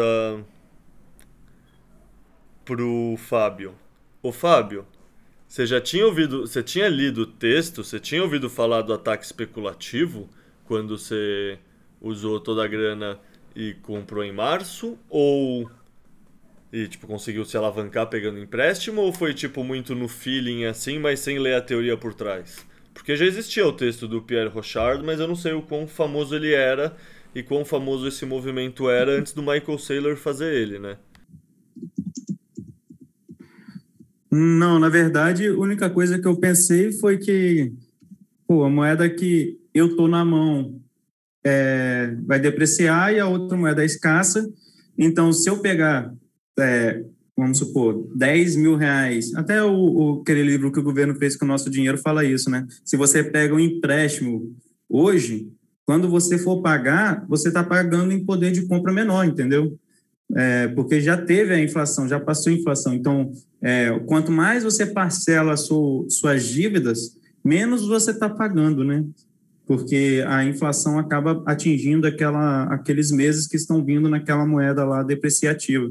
Então, na, na minha mente, a única coisa que passou de lógica era isso. Não, eu tenho que é, colocar meu dinheiro em outra coisa. E uma coisa que você falou no, no podcast, até com o Dove, salvo engano, que, que é exatamente o que eu penso, que quando você está com Bitcoin, entendendo que é ele, fica meio assim, mesmo que você veja, ah, está caindo muito, eu faço uma leitura gráfica, o que for, e vejo que vai cair mais. Cara, aí você pensa, pô, beleza, eu vou vender, mas pelo quê? Aí você começa a olhar as coisas, você, cara, não tem nada, não tem nada, entendeu? Não tem nada que se compara ao Bitcoin. Então, qualquer troca que você fizer é meio estranho, entendeu? Você fica meio agoniado, porque não tem opção, não tem nada no nível do Bitcoin. Então, acaba que esses empréstimos mesmo que eu peguei, no próprio livro do, do Murray Hoffman, ele fala sobre isso, que estimula, né, quando você está tendo é, impressão de moeda, inflação monetária, estimula é, as dívidas, estimula o empréstimo, que até meio que fala que é até meio que certo fazer isso, né, porque você vai pagar uma quantia menor. E acaba que foi uma decorrência da própria da própria da própria leitura mesmo do que eu tinha lido sobre um pouquinho de, de economia austríaca, é praticamente economia austríaca nesse caso. Cara, e esse livro aí eu indico a todo mundo. É um livro pequeno, mas só que você lê parece que ele está falando do momento atual. Sacou? Tudo que ele fala ali, é, coisas são coisas que estão batendo, né? Que vão ter é, no momento de inflação monetária, vai ter inflação de preços, e no mesmo momento todas as empresas vão ficar dando certo, é, vão ter várias pessoas investindo em coisas, é, investindo em pirâmides, né? Porque tudo dá, dá lucro, tudo dá, tudo dá ganho, né? Mas, na verdade, se você for parar botar no, no papel mesmo de poder de compra, a maioria das vezes ali você está perdendo, né? Mas só que tem essa ilusão por causa da, da inflação que tudo está dando certo, que está tudo perfeito, de prosperidade, né? É uma, foi uma jogada, assim, é, maleficamente brilhante do Estado de ter o controle da moeda e assim conseguir pegar dinheiro do povo é, no mesmo momento que finge prosperidade para ele. Né? Não, cara, engraçado que assim, muitos pontos vocês estão falando, eu estava pensando esses dias, né? É, esse ponto, assim, de, de que você falou, ah, para mim foi muito lógico tal. Cara, isso não é, isso, isso não é comum, não, tá? Porque eu, eu, lembro muito bem que uma galera onde eu trabalhava entrou naquela Alaska Black na época, né? Porque era brilhante tal. E eu não lembro, acho que ganhou o quê? 40%, 30%. E, e ninguém reclamou dessa recomendação. No dia que eu, que eu falei para de BTC, acho que não, sei lá, semana seguinte, caiu o quê? 5%? Nossa, eu era o vilão, entendeu? Então, assim, é, é engraçado que se você falar assim, ah, investe em tesouro, e tesouro não render nada, cair, é, você não tem culpa, é tudo bem, né? Sabe? Isso tá tranquilo. Agora, se o BTC cair, aí você é o vilão. Então, esse foi um dos motivos que eu falei, não, não, não vou mais recomendar nunca.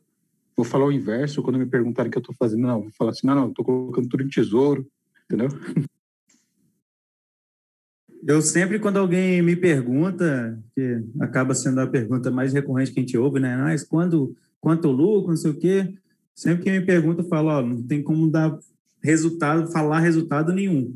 Mas uma coisa que eu acredito, e eu tenho, é, de certa maneira, uma certeza minha nisso, é que a cada quatro anos a chance de ter, de ter lucro é enorme. Se em nenhum momento, nenhum segundo das 24 horas de sete dias da semana, em toda a história do Bitcoin, é, a gente pega quatro anos depois e o preço abaixou, e se você comprar nesse segundo, o preço daqui a quatro anos abaixar, então é essa fração desse um segundo por todos os segundos que passou na história do Bitcoin. Então é uma chance mínima de você é, de dar errado aí a questão do, dos quatro anos. Eu acredito muito nessa questão do, do halving, do stock to flow.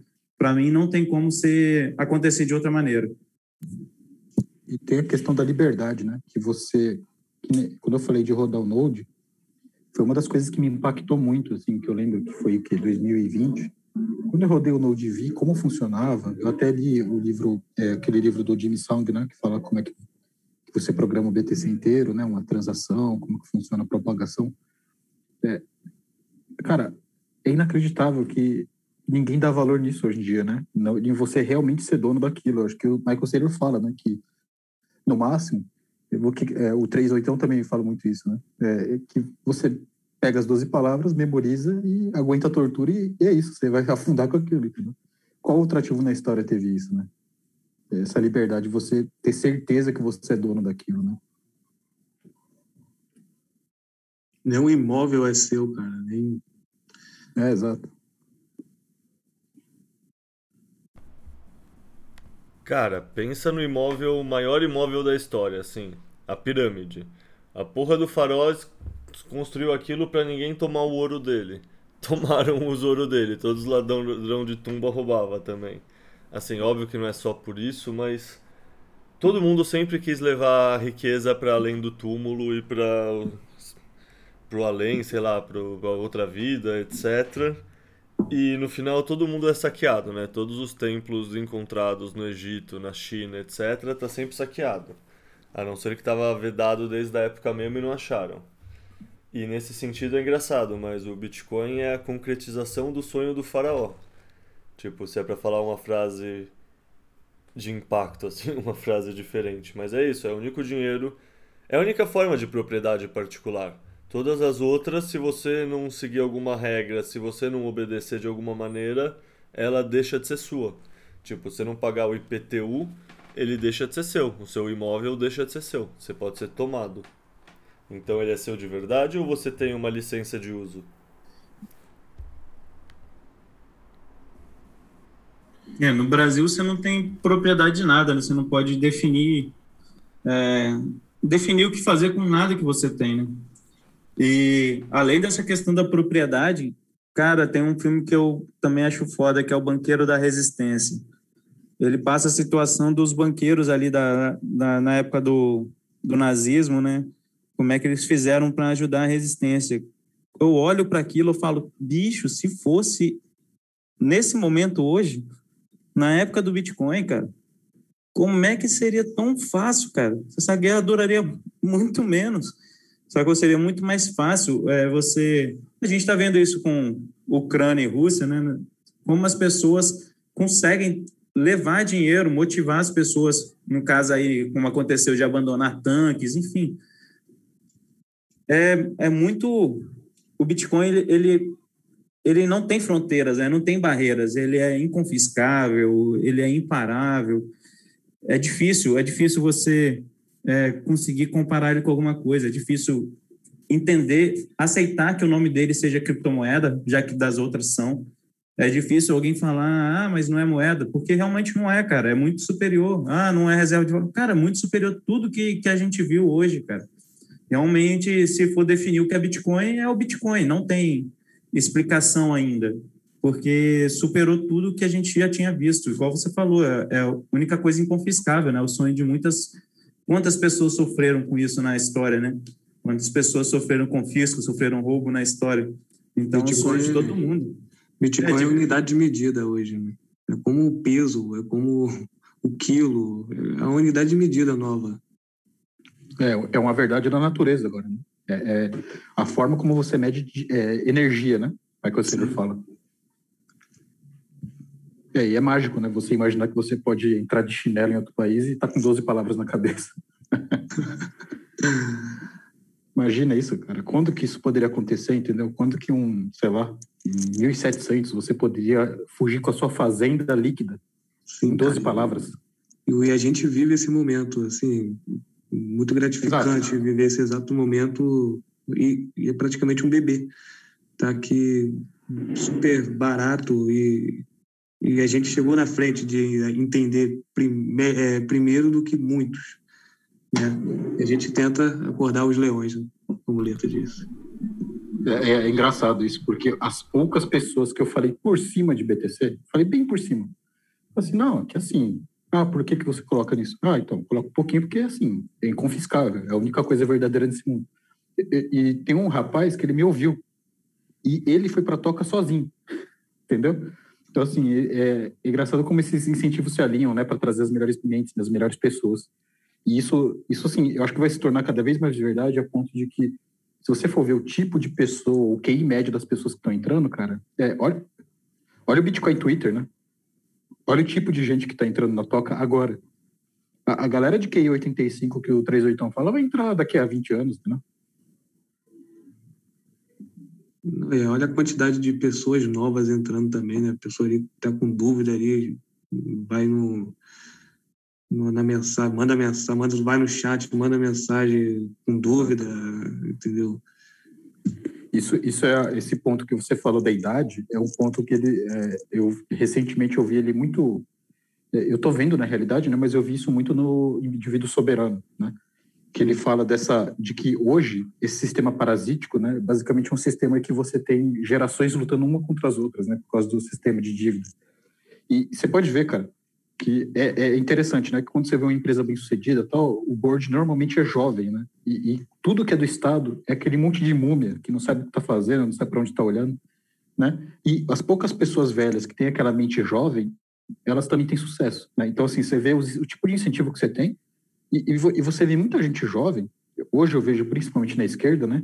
Que acredita nessas lorotas, né? Essas lorotas desses boomer aí parasitas, né? De que ah Cara, tem muito cara que eu conheço de 30 anos aí que, que acha, eles acham que vão receber aposentadoria, entendeu? Pô, como que o cara acha isso, sabe, em 2022? Não mais, esse sonho acabou. Ô, Fábio, deixa eu perguntar para você então do canal que você comentou, do Ancapixabas. Tipo, a partir dele que você caiu na toca ou nele você já falava de Bitcoin? Esse canal eu criei, eu criei para começar a falar de Bitcoin na internet, né? Aí no outro ano eu participei de uns grupos até que aceitavam era liberais e, e libertários. Aí saí do grupo entendendo que, ao meu ver, liberal é o oposto do libertário, né? O, qualquer outro espectro é mais próximo até do que o liberal, é, que luta por um Estado eficiente. A gente não quer isso. Então, mas o, o canal Capixabas eu criei logo no iníciozinho, quando eu comecei a entender o libertarianismo. E fui relutando contra ele, né? Fui falando, cara, não pode ser certo, não pode não pode estar correto, vou achar alguma falha aqui. E ia estudando e, cara, tá, tá errado. E, tipo, nessa época ainda, eu ainda é, estava como policial militar, né? Mesmo não atuando nas ruas, eu estava como policial militar. Então, de certa maneira, me gerava aprender o libertarianismo me gerava uma certa depressão, porque você vê que as pessoas elas produzem a, o, o lucro é você produzir algo produtivo, né? O lucro é você conseguir satisfazer é, satisfazer outra pessoa. Aí quando você está ali um sistema que as pessoas são obrigadas a pagar por você e você vive naquilo, você acaba que o dinheiro é meio meio que dói, né? Você vê assim, cara, eu queria ser produtivo. E aquilo ali acabava me levando para baixo e eu relutando contra o libertarianismo, mas ao mesmo tempo que quanto mais eu lia, mais via lógica e não conseguia parar de ler. E aí surgiu o canal, eu falava um, sobre, no canal sobre, sobre o libertarianismo, etc. Até que o momento que consegui aí me, me livrar da, da, do serviço policial e poder falar mais tranquilamente sobre isso sem, sem ter peso. Inclusive, muitos libertários aí que acham que gradualismo pode ser um, um caminho bom, pode ser bom até se for para você, mas para a pessoa que vai entrar no Estado, tenho, com, certeza ela vai ficar muito mal, vai, não vai sentir bem. O Estado é totalmente oposto do libertarianismo. É, é impossível um libertário estar tá dentro do Estado e estar tá satisfeito, estar tá feliz. E eu sei de, de vários grandes libertários que são funcionários públicos, mas só que estão com filhos, estão com esposa e só não saem porque eles se veem meio presos com isso, né? Então, é, você vê que a satisfação, a felicidade plena mesmo, não, não tem possibilidade de um libertário ter dentro do funcionarismo público para mim. Mas, fazendo aqui o advogado do diabo, mas não é melhor ele estar tá lá do que estar tá um cara que realmente compra a ideia que o Estado é belo e maravilhoso e moral e que realmente veste a camisa do Estado? Tipo, não é melhor ter esse cara fazendo tipo meio que uma contingência e tipo não é o melhor possível, mas melhor ele lá do que o cara que realmente acredita que o dever dele é promover o Estado, sei lá. É, pelo até quando iniciei falando um pouco sobre isso, né, que a gente acha que o Estado é um bicho-papão e, e não é tão, não é tanto não, porque ele é formado de pessoas e diria que nem grande minoria ali é idealista. A maioria está ali porque passou no concurso, gosta da estabilidade, como a maioria dos, dos seres humanos, e vai sempre seguir a natureza humana, né, de máximo de satisfação com o menor esforço possível. Se vai vir um salário, se ele ficar parado, ele vai ficar parado. Se vai vir um salário, se ele não mexer no processo, ele não vai mexer no processo. As pessoas, elas acabam é, agindo, não, não tem como fugir da natureza humana, né? E você vê os, os políticos mesmo, ah, foram eleitos políticos que foram indicados por canais libertários. Tá, os que, fiz, os que foram indicados por canais libertários que não foram, fizeram a mesma coisa, só Twitter, Facebook, rede social e nada, entendeu? Então, eu não, eu não consigo sentir esse, esse temor de do que alguém pode fazer dentro do Estado. Eu não consigo enxergar essa possibilidade, não. Acho que sempre vai ter um, uma forma de, de escapar, né? Até em questão, falando mais questão do Bitcoin, né? Na relação é, na relação do Bitcoin com o Estado, quanto tempo demora um processo tributário, né? Quantos halvings demora um processo tributário? Então, você vê que é meio é praticamente impossível alguém ser condenado é, estando full Bitcoin, porque quantos halvings vão ter passado com aquele dinheiro na mão? Entendeu? Então, eu não consigo enxergar a possibilidade do Estado ser algo perigoso, principalmente aqui no Brasil. Não sei se outro Estado eu enxergaria isso, mas aqui no Brasil, por ver a realidade assim de como o Estado funciona, é, e não só como policial, porque como diretor jurídico eu via a, o poder judiciário, né? Eu via como é que é o judiciário aqui do, do Espírito Santo. Então, não vejo possibilidade alguma de, de ter tanto temor pelo Estado. Ter precaução, ter, tomar certas medidas para evitar, isso é, é lógico, né? Você, você faz até quando você anda perto de, de bandido, mas é, que é a mesma coisa. Mas você temer tanto, não, eu não tenho esse, sinto esse temor, não. Eu não acho que é necessário colocar a vida de alguém, algum libertário lá dentro. É, para melhorar minha qualidade de vida. Seria um. Ele teria que ter um superpoder para ele conseguir fazer alguma diferença lá dentro.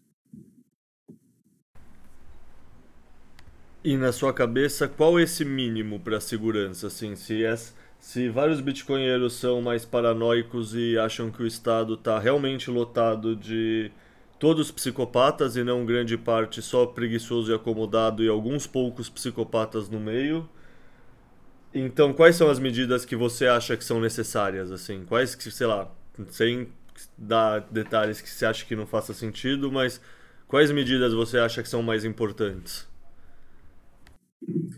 Eu acho que praticamente seguir, respeitar o, o, o porquê que a moeda foi feita, né? Como Satoshi falou, como seria, né? O P2P, enfim, fazer esses tipos de, de transações, né?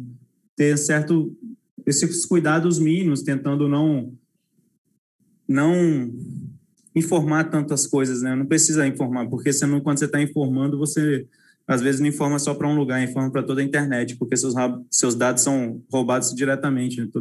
Todo, todo mês é roubado. Mas só que. E uma coisa que a, que a greve meio que mostrou também é que ataques descentralizados, o Estado é totalmente incapaz de se defender totalmente incapaz. Então, a maior quantidade de pessoas envolvidas no Bitcoin, envolvidas em P2P, torna totalmente impossível o Estado conseguir pegar. No máximo, se pegar um e tentar usar como exemplo, mas só que é, é, ele acaba desmotivado, acaba não tem jeito, entendeu? O pensamento acaba sendo isso, não tem jeito para mim. Ah, se eu tenho que colocar o um medo, beleza, eu vou tentar colocar o um medo para as outras pessoas não entrarem no mercado. Vou pegar uma pessoa aqui que foi presa porque estava furtando energia, minerando, e vou falar que ele foi preso porque tinha envolvimento com Bitcoin. Aí eu causo medo e as pessoas temem entrar no, com, temem ter relação com Bitcoin. Ele vai sempre pregar o medo, mas de fato mesmo, você joga uma lanterna em cima do bicho-papão, ele é nem um, um, gatinho, é muito frágil, entendeu? É cheio de, de pessoas é, preguiçosas, assim, digamos assim. Não se diria preguiçosa, mas com motivações erradas. É, as motivações delas são de se eu não produzir, eu vou ganhar a mesma coisa que eu tenho. Se eu produzir muito, quanto mais eu me capacitar, mais eu sou escalado. Se eu produzir muito, eu vou ser chamado fora do meu horário para certas declarações. Enfim, é, quanto mais você produz, quanto mais você trabalha, mais trabalho você vai ter dentro do funcionalismo público. Então, é meio que desmotivador. O sistema nesse ponto, para a gente é positivo. Opa, queria fazer uma pergunta para vocês. Não sei se. É, pode fazer, Lu? Explica. Claro, imagina. Pode fazer todas Não, as perguntas. Tranquilo. Por favor. Que, que um assunto que eu venho pensando nesses últimos tempos, que sou muito interessado na questão de privacidade, né? Eu, assim, eu acho que o Becas falou isso em algum ponto. Eu, eu acho, assim, que tem muitas medidas que são feitas hoje que com as tecnologias que vão existir no futuro, eu imagino que vão ser assim quase cômicas assim, sabe? Tipo, o pessoal tentando fazer CoinJoin adoidado, tal, porque eu não vejo a longo prazo é, o, o, Estado ganhando nesse sentido, ou assim, o, o, o, sistema corporativo se unindo a Estado e ganhando a longo prazo. Eu não vejo isso, e eu estou no longo prazo. Porém, queria saber a opinião de vocês em relação a, a, ao P2P, porque assim, eu já eu compro o P2P, né? É, tentei comprar, assim, puta, comprei muito pouco e, e não tem profundidade de mercado, né? E vocês vê, é, primeiro, né? Vocês acham que a oferta vai sempre estar institucionalizada, né? Se, é, se sim, essa, essa institucionalização vai ser privada ou vai ser um privado junto com o Estado? E se não, qual que é o horizonte de tempo que vocês veem um P2P funcionando com força? Bom, deixa eu começar. Cara, eu comprei muito Bitcoin por exchange, porque era dinheiro que já vinha do Fiat, já ia ter rastro de qualquer maneira e eu queria entrar rápido, eu não queria esperar passar um ciclo inteiro para entrar. Eu trouxe toda a minha carteira de investimento que já existia na bolsa, então eu comprei tudo, acho que na época foi pela Mercado Bitcoin e pela Biscoint. E, sei lá, era, era as que eu conhecia, tá ligado? Não conhecia outras na época, era realmente. Foi um pouco no fomo e na ganância, o que para mim acabou não sendo negativo, porque eu entrei, sei lá, novembro de 2020, assim. Então, o meu, sei lá, preço médio, assim, tá lá pelos 20 alguma coisa, não tá. Ou seja, tipo, nessas quedas eu nunca chego a ver o preço negativo, o que psicologicamente é positivo, tá ligado? Eu tenho uns amigos meus que ficaram puto comigo porque eles estão tudo com 45, 50, 55. Eu falo, velho, é, a gente falou, é longo prazo, é questão de tempo. Segura a periquita aí, não precisa se emocionar. Mas é um negócio que rola. E eu também tô nessa pro longo prazo, assim. Quer dizer, reformulando, antes eu também comecei a escrever e sei lá, eu faço alguns freelas como Ghost em que eu minero Fiat. Quer dizer, que eu minero Bitcoin P2P. Mas sendo bem sincero, para mim o Bitcoin é muito binário assim, tá ligado? Para mim o Bitcoin no longo prazo isso, num, em um ou cinco anos eu não tenho ideia. Mas para mim no longo prazo ou o Bitcoin vai dar certo ou vai dar errado. E se ele vai dar certo ou vai dar errado, eu não sei se é só ingenuidade minha e não ter facilidade com a parte técnica e isso agir como gargalo, mas eu acho que se o Bitcoin tiver adoção em massa, não vai ter que ser nada que seja difícil para a experiência do usuário fazer. O Bitcoin só pode dar certo se ele conseguir ser adotado pela massa. Tipo, dar certo nesse pensamento que é do Satoshi mesmo, que o Bitcoin ou vai valer pra caralho ou vai valer zero em 20 anos. Eu tendo a acreditar nesse cenário também. Eu vejo o Bitcoin muito como binário. Eu não consigo ver um meio termo assim.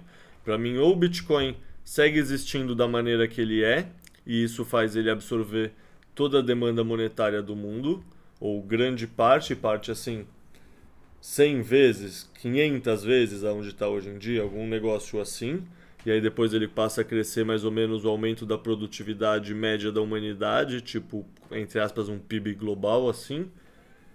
Para mim, ou ele rola isso ou ele quebra, porque tem algum problema que faz realmente sei lá se um bug, sei lá se um ataque estatal, sei lá o que, mas tem algum problema que realmente rompe a confiança nele.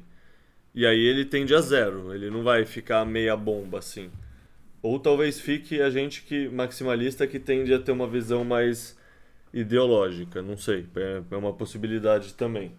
Mas para mim o Bitcoin como pensamento ideológico mesmo, como uma coisa que gera propósito, ele é muito binário, assim. Eu não vejo ele dando certo um pouquinho, assim. Eu vejo ele dando muito certo ou muito errado. Então talvez seja ingenuidade minha e eu deveria ter comprado mais P2P do que eu compro, assim. É uma dúvida que eu sempre tenho e que eu sempre reflito, assim. Mas eu preferia entrar antes e não correr o risco. Sei lá, se não tivesse rolado o cisne negro da China, a gente estava estabilizado no cento e pouco, duzentos alto. Eu preferi não perder essa possibilidade do que esperar com calma e perder essa possibilidade. Mas não sei se isso é ingenuidade minha, assim, sendo bem sincero. Não sei, tipo, eu acho que pra gente dar certo, pra adoção ocorrer, precisa ser um bagulho que é fácil pro tio, pra tia e pra pessoa que não quer aprender a fazer um CoinJoin.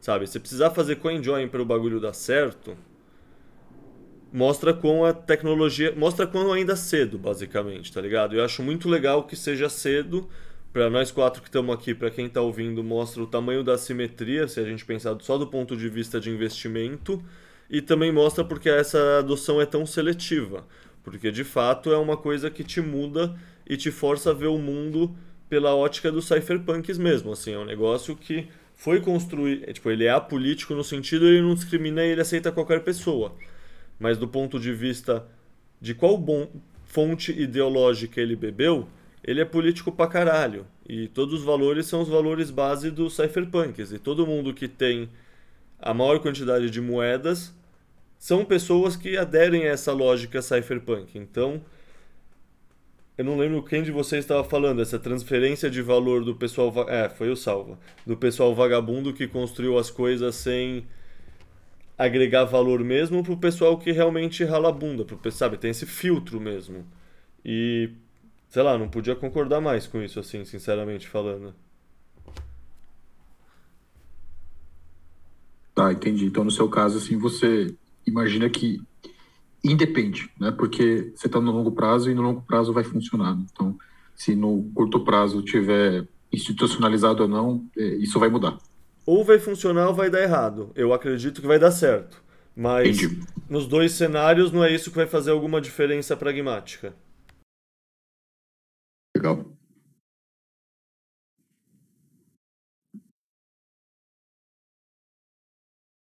E os senhores, Fábio e Precioso?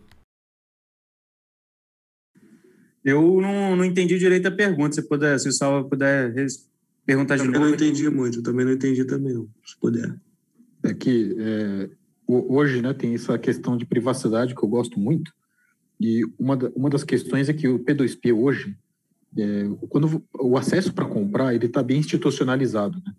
Tá? Embora exista o P2P, ele não tem profundidade de mercado ainda. E eu queria saber se para vocês, vocês têm a mesma opinião que é, eu e o Explica, né? Que assim, como a gente está no longo prazo, independe e, e não vai fazer né, vai fazer diferença, ou se vocês acham que de um a cinco anos, no médio prazo, é, vocês acham que ainda vai estar institucionalizado ou se vocês acham que vai ocorrer uma grande adoção P2P? Assim, eu comecei a acertar o, o a BISC aqui no, no meu computador para eu começar a comprar por lá há pouco tempo, né? Cara, eu estou conhecendo lá e se ao longo prazo todo mundo começar a conhecer essa plataforma, esse, esse software, é, a probabilidade sim de ser mais descentralizado, né? Porque funciona do jeito que do... pelo como eu vi lá, se seguir daquela forma ali por longo prazo, eu acredito que funciona. Você conhece a, a BISC? Sim, sim. Uhum. O que, que você acha do, do modelo de, de como ela trabalha lá? Você sabe explicar ah, melhor? É, é, tem uma terceira parte, né, que tem um seguro. Então, funciona bem o modelo, né? O modelo. Tem muita profundidade de mercado, sabe? Então, você não consegue, por exemplo, fazer uma compra de é, 50 reais, entendeu? Entendo. Consegue, né? Não existe essa... E, e, e, também é um pouco difícil, né?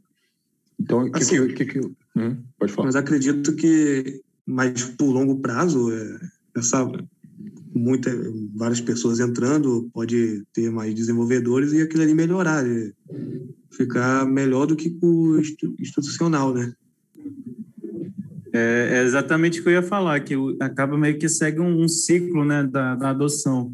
Que mais pessoas vão comprando Bitcoin, vão entrando no Bitcoin, o preço sobe também por causa do, do halving, né? E os preços subindo, market cap sobe, o mais desenvolvedores interessados em atender a demanda desse, desse tal Bitcoin com market cap alto, e as demandas vão ser aí, pelo que a gente já está vendo aqui, P2P é uma das demandas, então tem que ter um aplicativo, concordo que a BISC é complicada, tem que ter um aplicativo mais fácil para essa transação para o P2P em si. A Pax, eu não cheguei a nem a, a, ver ainda, tem que olhar como é que funciona, mas só que realmente o P2P deveria ser muito mais simples, mas é, aquela situação, né, que eu não, eu também achava que tinha problema no transporte público e eu não criei o Uber, né, então, é, com certeza alguma mente brilhante aí vai, vai ter essa solução, só porque eu não, eu não consigo entender qual vai ser ela, não, não quer dizer que não existe, mas vai existir porque tem demanda e um market cap alto, então tem toda, todo, todo incentivo né, para que exista uma, de fato, uma solução para isso. Pô, legal. Vocês sabem que hoje eu estava vendo lá o, o Nick Zabo, né? E por um momento ele citou né, o Tim May, é, que é Cypherpunk, né? Que idealizou muita coisa. E não sei porquê, mas eu fiquei com a esperança dele falar do, do Man. eu achei que ele ia falar alguma coisa, não sei porquê. Eu sabia que não, mas eu esperava que ele falasse. Ele falou do Team e falei, lá vem. Pô, deixa eu aproveitar essa deixa então. O Doom perguntou para você, Salva, como tá o Man e quando rolar o Man, você vai ser um apostador, o desenvolvedor que tá desenvolvendo o Man, ou vai ser tipo o John Wickett do Man? vai coletar o dinheiro?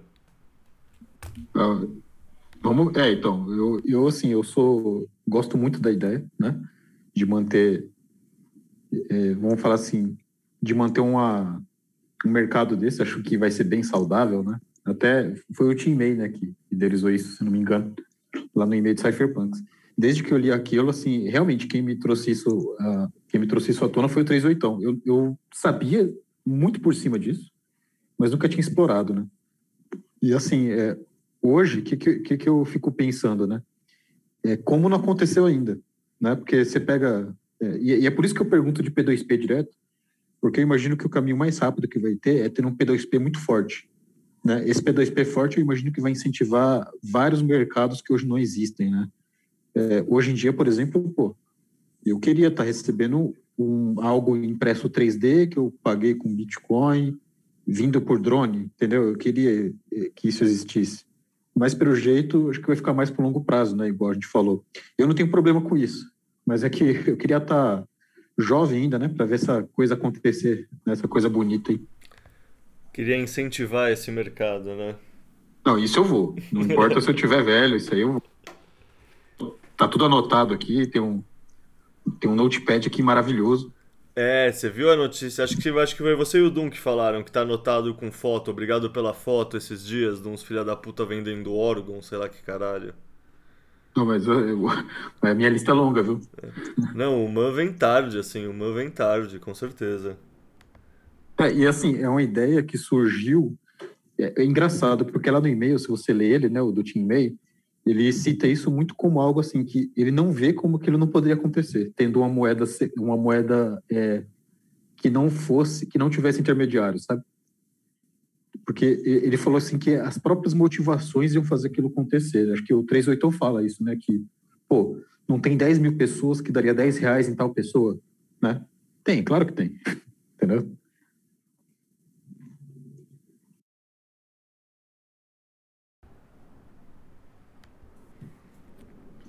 O MAN, o MAN seria o quê? Seria o, o aluguel, o pagamento de aluguel lá? É o mercado de seguro de vida. Ah, achei que era assassinato de aluguel, pô. não, não, é seguro de vida.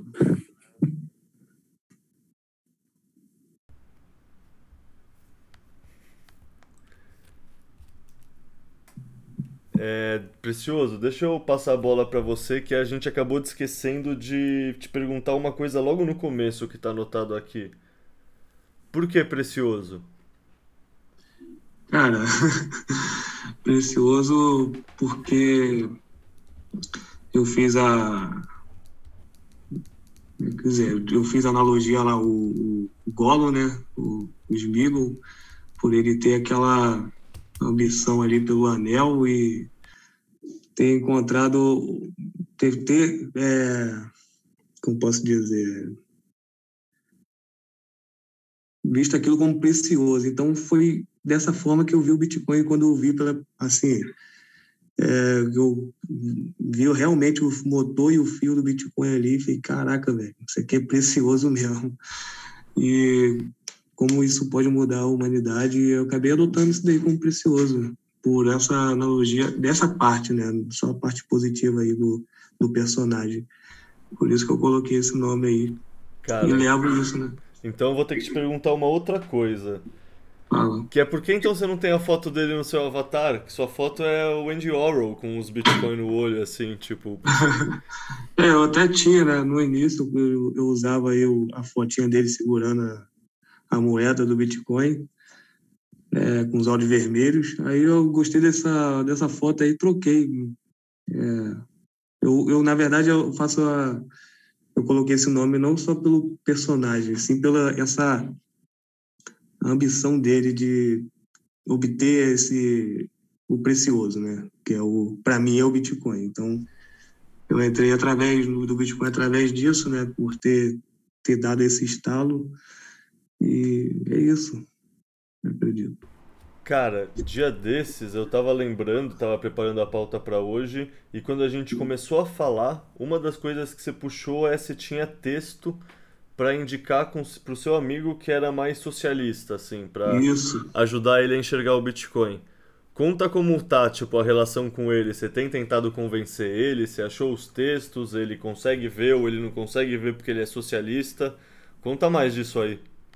Não, o cara gostou, pô, mostrei para ele, falei, pô, cara, isso aqui realmente é uma moeda que, é, como eu acredito que é o socialismo, né, que pode manter todo mundo na, na quem, quem vê agora, né, quem conhece o Bitcoin agora, mantém ali num, num nível legal, né, de estabilidade de financeira, né? Mas ele entendeu dessa parte, mas acabou que ele acabou desfazendo desse pensamento, acabou entrando na toca mesmo, entendeu? Hoje ele é toca mesmo, é, até o Everton, o porteiro lá da, da onde eu trabalho, é, hoje ele conheceu o Bitcoin mesmo, fez o setup dele também, Bitcoin Erasco, é, vê direto aí os podcasts, ouve direto os podcasts aí de Bitcoin, cara se converteu para Satoshi mesmo, para a palavra de Satoshi, o cara tá levando no peito, entendeu? Faz para a família dele, tenta ali sempre é, puxar alguém também, né? E o cara gostou. Eu, não no meio onde eu trabalho, eu trabalho na construção civil, então tem muitas pessoas ali que, cara, não tem nem Pix, tá ligado? Então, eu tento ali, mesmo que as pessoas correm atrás de mim assim, ah, pô, precioso. é, acabei quase que falei meu nome. É, faz aí um, um banco para mim, cara, porque eu tô com um banco ruimzão aqui que cobra 12 reais de taxa aqui por dois, dois saques. Eu, bota aí para mim um Nubank ou um, um Inter. Pô, eu faço com o maior prazer, cara. Eu faço ali um, um banco pro cara, baixo tudo, espera dois dias ali para confirmar, sei lá, a senha e tal. E na, nessa mesma hora que eu vou fazendo ali o, o banco pro cara, eu vou falando também, ó, pô, já que você já tem isso aqui, sobrar 10 reais aí, coloca aqui no, na BIPA, você compra e depois transfere para essa carteira aqui, Blue Wallet. E assim vou, cara, eu vou falando para uma porrada de gente. E meio que esse é, é, o meu pagamento, né, que eu recebo, é colocar alguém, fazer alguém comprar e acumular, fazer ali um, um, uma aposentadoria, né? Eu coloco na cabeça das pessoas, pô, toma aqui, faz uma aposentadoria, faz um, um, uma poupança em Bitcoin que vai te dar muito dinheiro. Assim, eu falo mesmo, ah, vai te dar muito dinheiro que o, a pessoa acaba entrando e acaba conhecendo. Foi como, como aconteceu aí com, com esse cara que eu indiquei aí os textos, né? Hoje eu mando vários textos para ele toda hora. Pô, Nossa, você é um santo, cara. Parabéns. É, da hora, espalhando a palavra, é isso mesmo. É, deixa eu fazer uma pergunta que acho que foi o Salva que trouxe o tema, ou talvez o Fábio, é, sei lá, às vezes eu confundo, mas. Sei lá que idade vocês têm, mas, sei lá, eu tenho 33, eu mal lembro do plano Collor direito, tá ligado? Eu lembro que. Eu não lembro do plano Collor, eu lembro do final da hiperinflação e lembro do começo do real, assim. Vocês viveram o plano Collor? Vocês têm alguma história para ajudar a mostrar para o pessoal como era viver hiperinflação, esse tipo de coisa?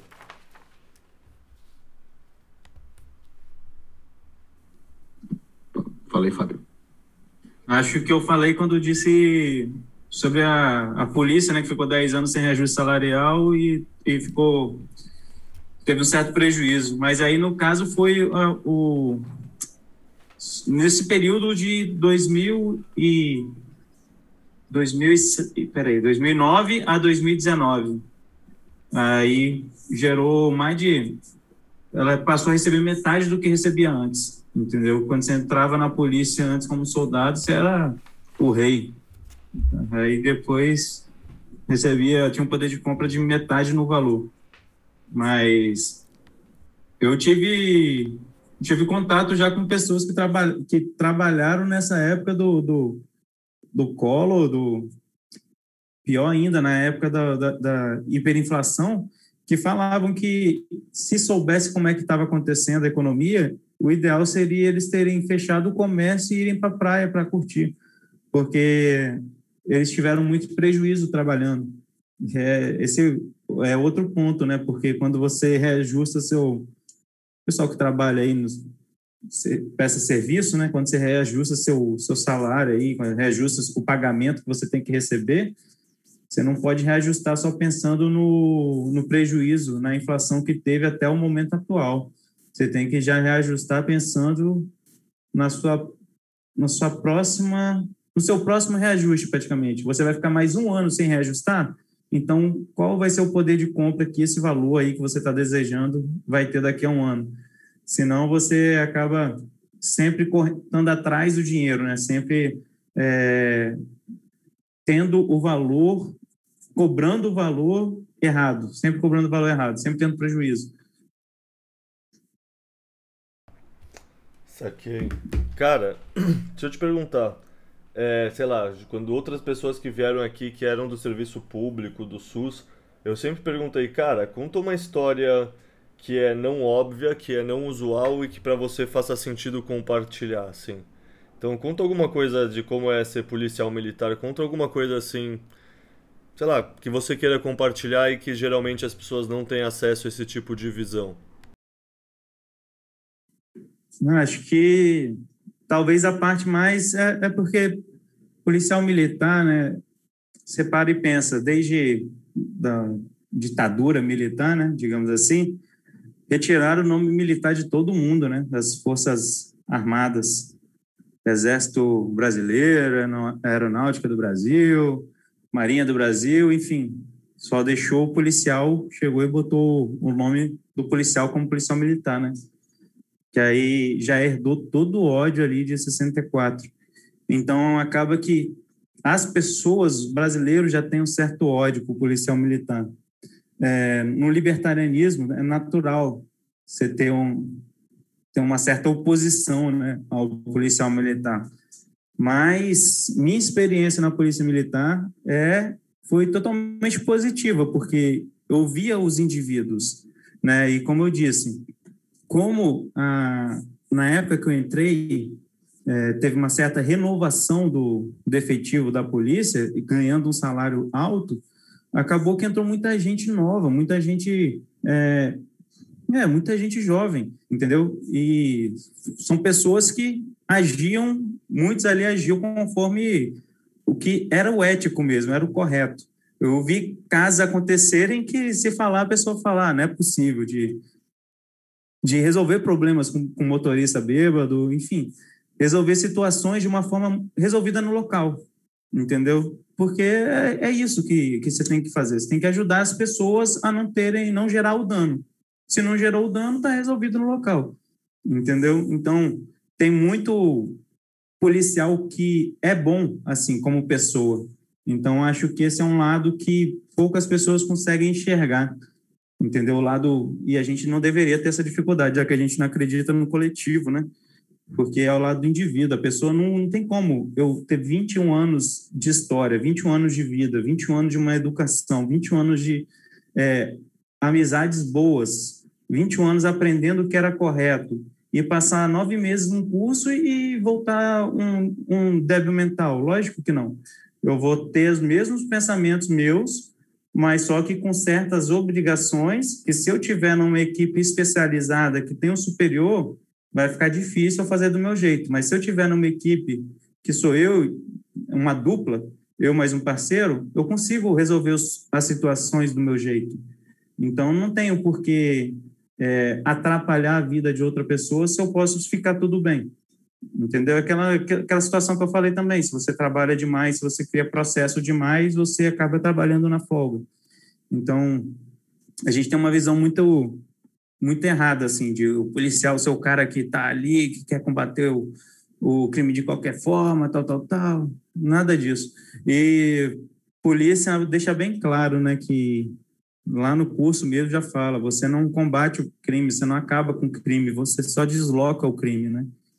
Então, é, outras realidades aí da polícia, né? Quando você tem, é, por exemplo, você tem uma grande apreensão de, de droga numa região, alguém vai ter que pagar por aquela droga. Então, vai começar a aumentar a quantidade de roubos, né? Então, você acaba que você troca um crime pelo outro, você nunca consegue é, parar com aquilo ali, entendeu? Na, com a polícia do jeito que funciona hoje. E eles chegam a falar na visão deles o que faria parar o crime ou isso deixa para os políticos resolverem no fundo? Como assim? Não, não entendi a pergunta. Não, porque assim, eu concordo com essa visão que a polícia em si, ela vai mais, muito mais afastar o crime de um lugar para o outro do que realmente solucionar ele. Mas eles chegam a falar então, sei lá, como solucionar o crime? Tem esse tipo de visão crítica ou é mais focado no que a gente faz e como a gente não faz e, sei lá, nessa parte mais metodológica dentro do treinamento? Não, a, a, na prática mesmo, fora do treinamento, na prática. Não, no, peraí, deixa eu voltar.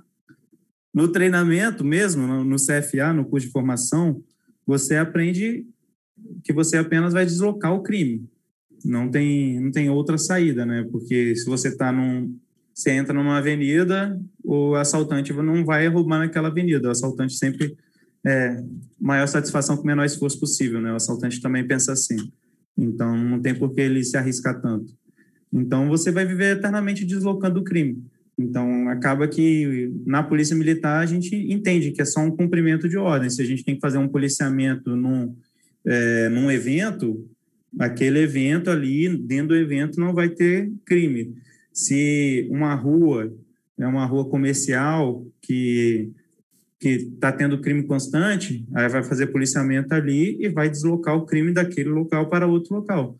Mas acabar com o crime não tem possibilidade.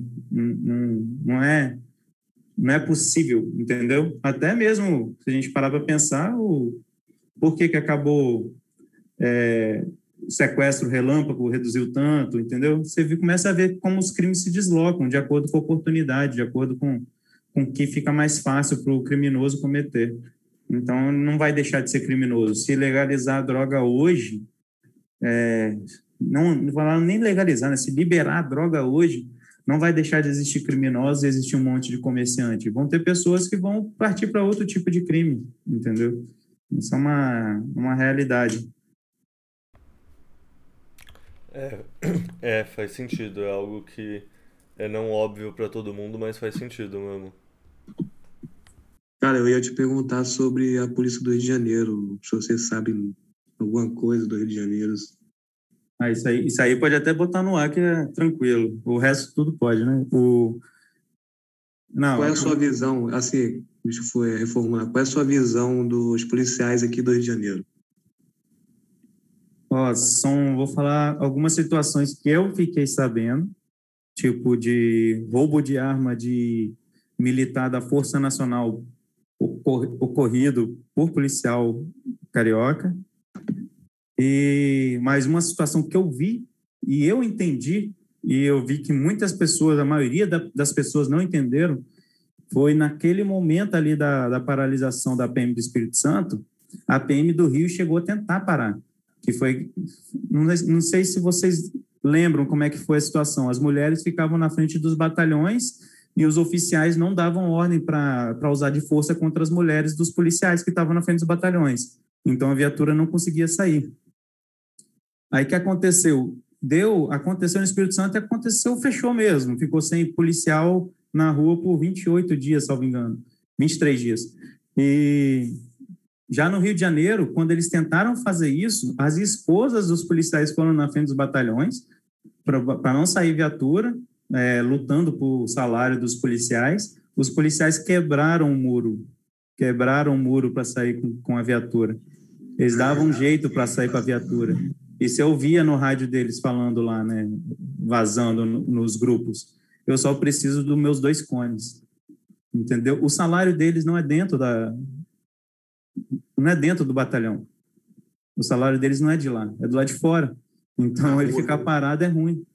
E um fato engraçado também de, de se contar: na greve da PMS, o, o quartel da polícia daqui do Espírito Santo fica do é vizinho de um morro que tem um tráfico forte aqui no estado. Na greve, no primeiro, segundo, terceiro dia, beleza, aquele, aquele silêncio, depois um caos, mas passou um tempo, o, desceu um monte de mulher lá do morro do tráfico e para tentar tirar na porrada as mulheres dos policiais que estavam na frente do quartel. Por quê? Porque o fato de não ter policial na rua estava afastando o cliente do comércio do, dos, dos caras lá de cima, entendeu? Ou seja, a gente viu o, as esposas dos traficantes brigando com as esposas de polícia porque as esposas traficantes queriam os policiais trabalhando. Aí o caramba, é totalmente ilógico assim quando você para é para pensar. É bizarro entendeu? É, a realidade é muito é muito diferente do que a gente do que mastigaram para a gente, né?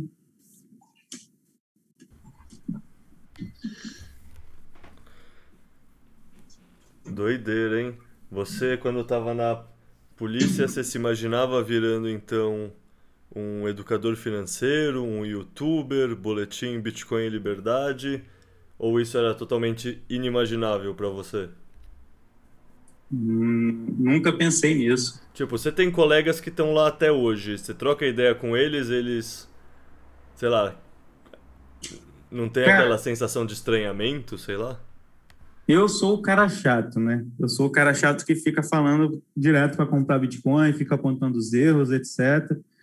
É, o cara que faz as pessoas ficarem ficarem quietas no grupo de, de tão, tão chato que é. Mas só que eu tenho alguns militares que são gratos a mim, que falam: caraca, velho, obrigado. Pô, tem um militar que vai com a família para Portugal. E querendo ou não, depois da paralisação aqui, muitos militares, muitas, muitas pessoas quiseram sair da polícia militar. Entendeu? Alguns conseguiram, tranquilo, outros que queriam uma certa estabilidade. Esse aí, por exemplo, ele conseguiu, através do, do Bitcoin, ter a condição financeira para conseguir levar a família para Portugal, entendeu? Então, pô, é gratificante demais você fazer um negócio desse.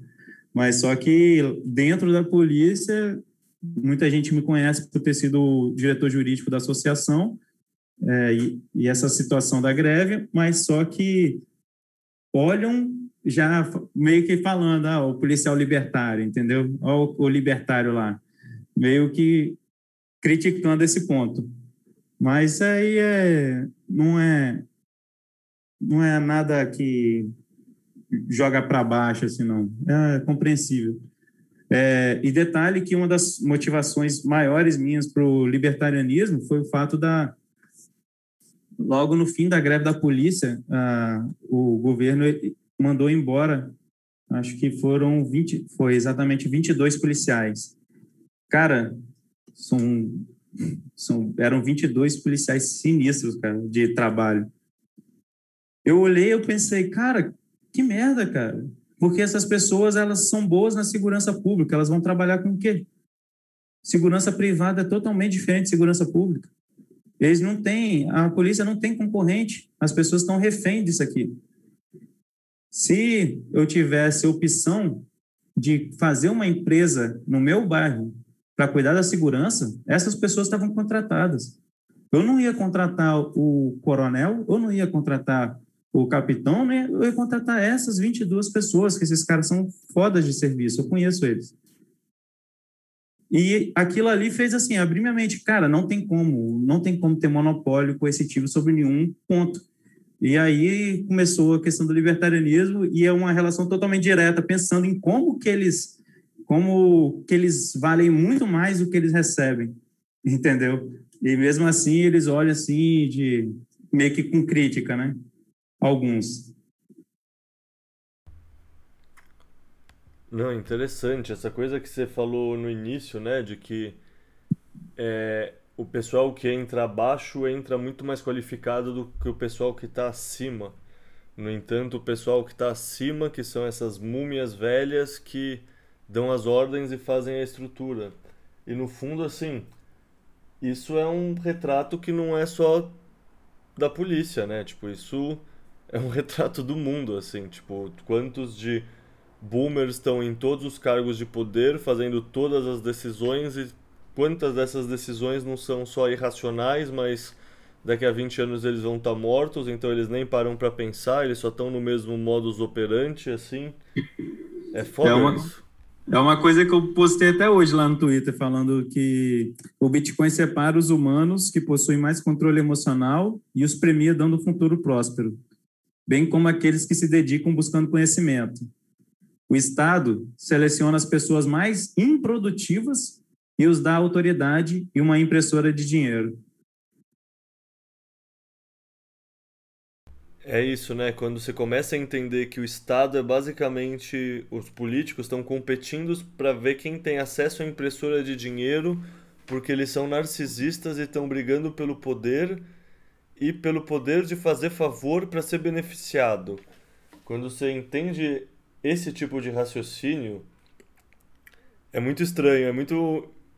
Não sei, é estranho mesmo, assim, relembrar o seu eu do passado, o seu eu que acreditava mais no Estado e não. Não sei, é. que confiava mais, né? Igual questão de gradualismo, fui gradualista um bom tempo, né? É, achei que liberalismo ajudava.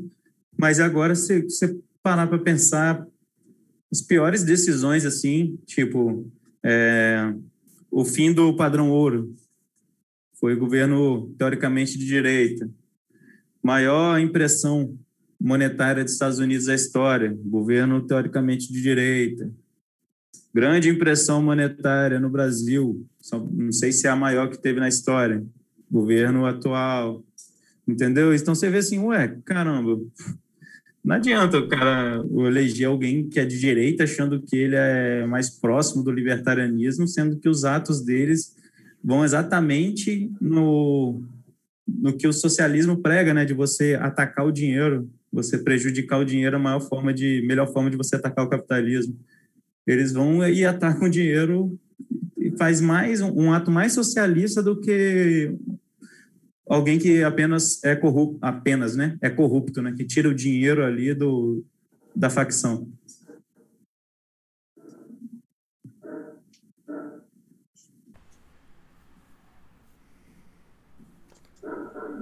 O Estado é um golpe. É, o Estado... é uma grande ilusão, né, velho? É uma grande ilusão e eu também penso assim.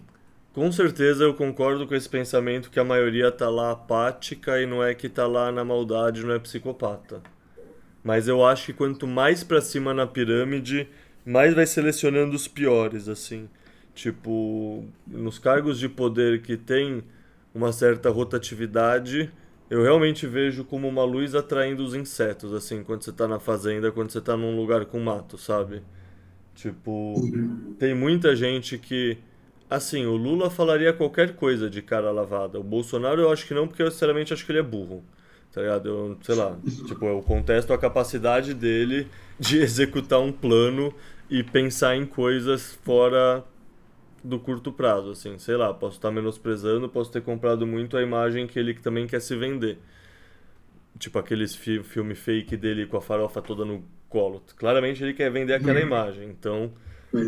Tipo, posso ter caído também nisso, mas o Lula não, para mim o Lula é esse exemplo do cara que vai falar qualquer discurso que vá falar, contanto que ele imagine que é o discurso que ele acha que vai aumentar a chance dele de ganhar, assim. Tipo, ele acredita no que ele fala é, ele chamava o Alckmin de fascista, agora ele vai tirar foto abraçada com o Alckmin. O Alckmin chamava ele de ladrão. Agora eles vão estar tá juntos. E eles já apertaram a mão do Maluf também. E tipo, esses caras realmente acreditam nisso? Ou eles se vestem como representante de um discurso e tentam catalisar e galvanizar uma parte da população usando esse discurso?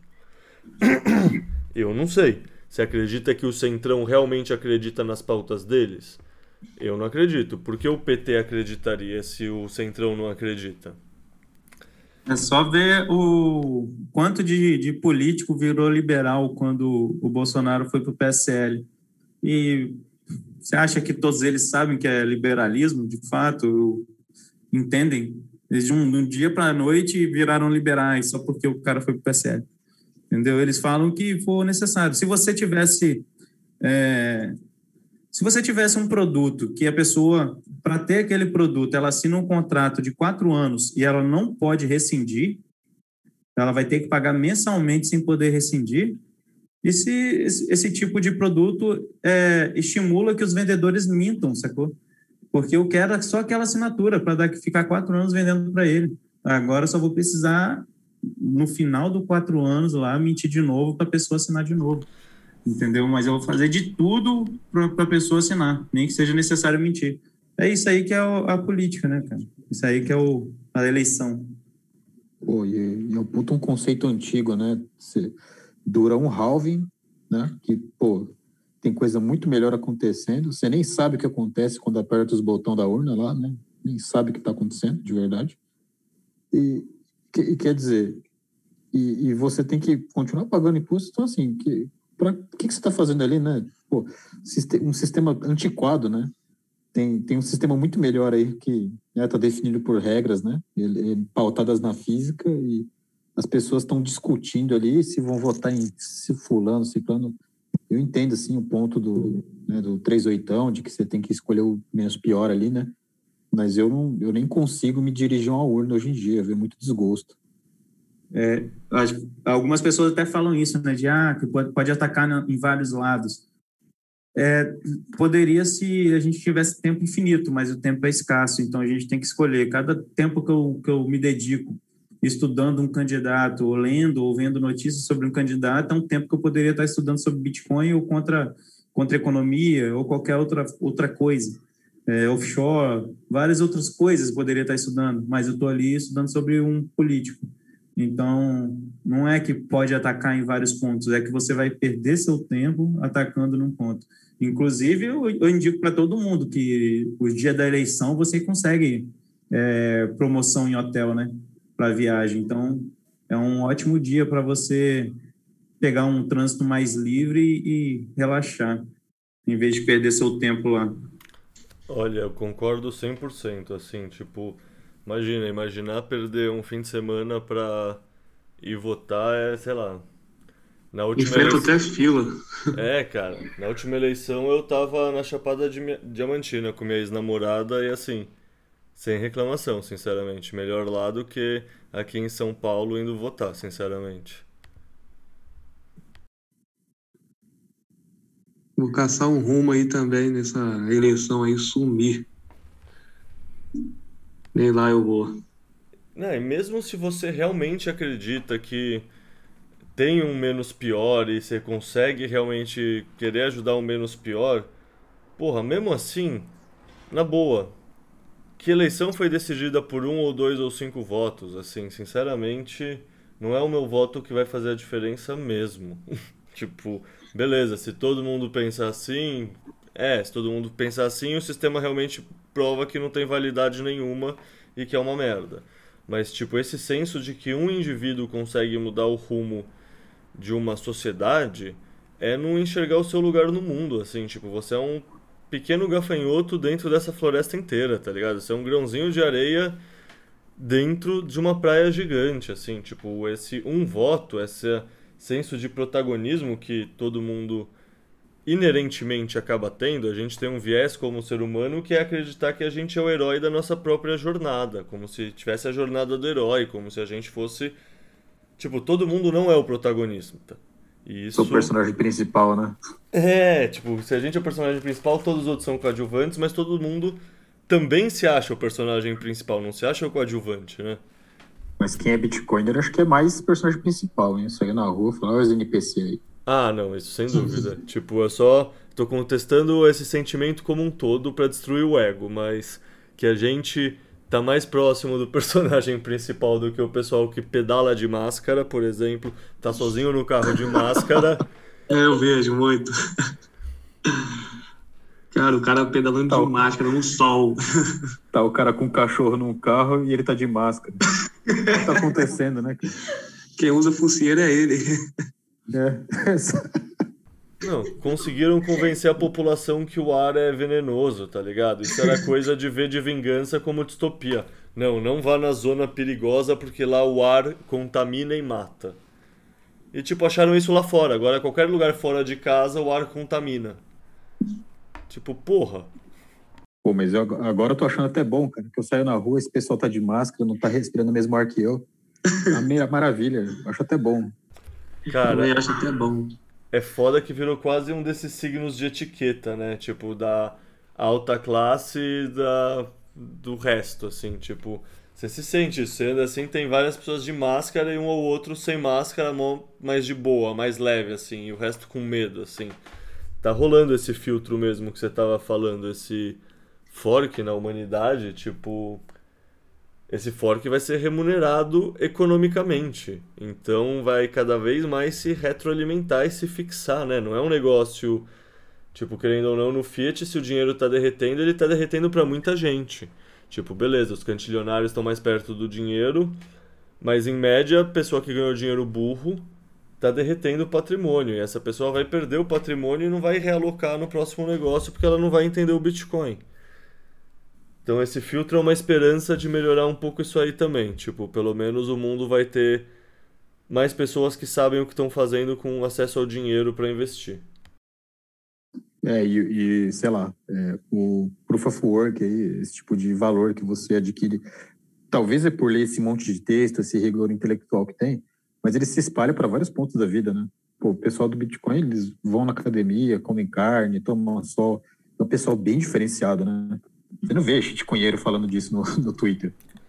Cara, eu acho que não é possível um sem o outro, tá ligado? É tipo, sei lá, uma discussão que eu tenho com os amigos às vezes é como no Ocidente a gente separou a mente do corpo, sabe? No Ocidente tem essa questão da mente que é racional e que pensa, e tem o corpo que executa o trabalho, mas eles não são conectados. Uhum. E se eu olhar no Oriente, isso não foi assim, sabe? Lá, lá tem os monges Shaolin, você tem o yoga, tem esse tipo de coisa que a gente não tem análogos aqui. Sabe? A gente não fazia esporte, a gente tinha o proletariado que, sei lá, antes era agricultor, mas não tinha pessoal fazendo yoga e sendo yogini, sei lá, essas porra. E, e não era assim, né? Você pega lá o Platão, essa galera, tinha shape, né? Tinha, é, a gente que é uma sociedade de gordão. É, os filósofos de hoje, eles começam a falar, parece que vai ter um AVC a qualquer momento. Sociedade de gordão foi foda. Essa foi foda. Ah, ah, velho, não é culpa minha, tá ligado? É culpa da sociedade. Puta que pariu. É, é isso, tá ligado? O Bitcoin estimula hábitos virtuosos ou são pessoas que têm hábitos virtuosos que acabam encontrando o Bitcoin por ter esse rigor e na sociedade Fiat não tinha esse filtro para selecionar as pessoas rigorosas. O, Bit, o Bitcoin quer viver bastante, né, cara? É, tem que reviver os halvings aí, né? Eu, eu tava Sim. gordão, né, quando eu comecei, de fato. E aí eu comecei a ler, correr atrás e, pô, a gordura começou a sair. Não sei se foi pelo o QI aumentando, a gordura descendo, não sei qual que um explica o outro, mas. tipo isso. Cara, é interessante você falou que tem um site que é What's Happening em 1971. Sacou? Ele mostra os gráficos de do que os gráficos de tudo.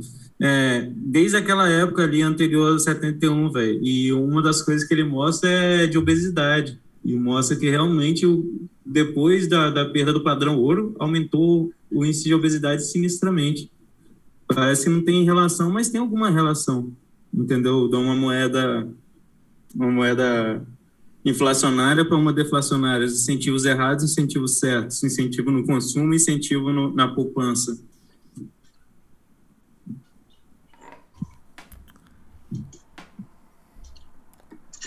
Eu Esse queria site... fazer uma, fala, uma fala. pergunta, uma pergunta para o Salva. É, ele falou que é ufólogo, né? Foi isso? Eu já pesquisei muito, muito mesmo. Assim, insano. Cara, muito. Cara, é, você que está na toca do Bitcoin, é, você faz alguma analogia à, à ufologia? É, hoje eu, eu faço mais com inteligência artificial. Eu sou da área, tá? E o que, que eu vejo? É que é, o pessoal vê inteligência artificial como se fosse no filme, né? Ah, tem aquele computador que pensa, né? que uhum. tem aquele cérebro flutuando na água lá. Mas, mas o, Bitcoin ele virou inteligência artificial de fato. Né? Essa é uma rede inteligente que ela reage, ela, né? ou seja, os neurônios dela são essas pessoas, tipo a gente. Nós fazemos parte dos neurônios, né? As redes terminais. E o que, que a gente está fazendo no fundo? A gente está protegendo a rede, né? Seja com produzindo material, comprando, não vendendo, isso aí tudo é proteção de rede. E isso é uma inteligência artificial poderosíssima. Por isso que eu acho que hoje eu comparo muito mais com inteligência, inteligência artificial se fosse engenhada, eu imagino que seria uma engenharia assim muito avançada. Eu hoje eu tenho minhas dúvidas se foi uma pessoa só que fez, né? É, e eu, eu, vejo muito mais pelo lado de inteligência artificial, mas por um lado mais de se você analisar como que uma inteligência artificial reagiria, né? Pô, se a inteligência artificial fosse banida da China, o que ela faria? Entendeu? Um reajuste, né? É, ela vai dar um jeito.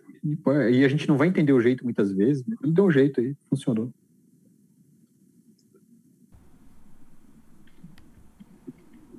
Mas... Mas você está falando de ser de outro planeta? Você fala assim?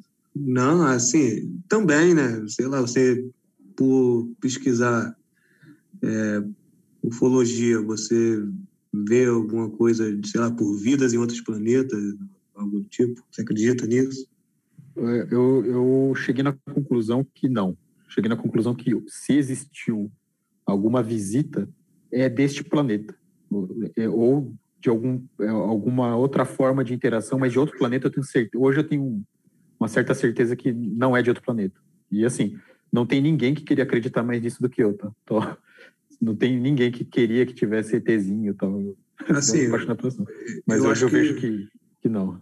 Acho que eu sei o que você está dizendo. Tipo, a humanidade, a nossa, evoluiu tanto ao ponto de a tecnologia também evoluiu tanto que ao ponto de ela conseguir voltar é, no tempo e colocar ali, sei lá, mudar alguma coisa para mudar lá no futuro, seria isso? E não, e tem coisa mais inexplicável. Essa, essa é bem, é uma que é uma que o pessoal da ufologia entra bem rápida, né? Essa toca aí.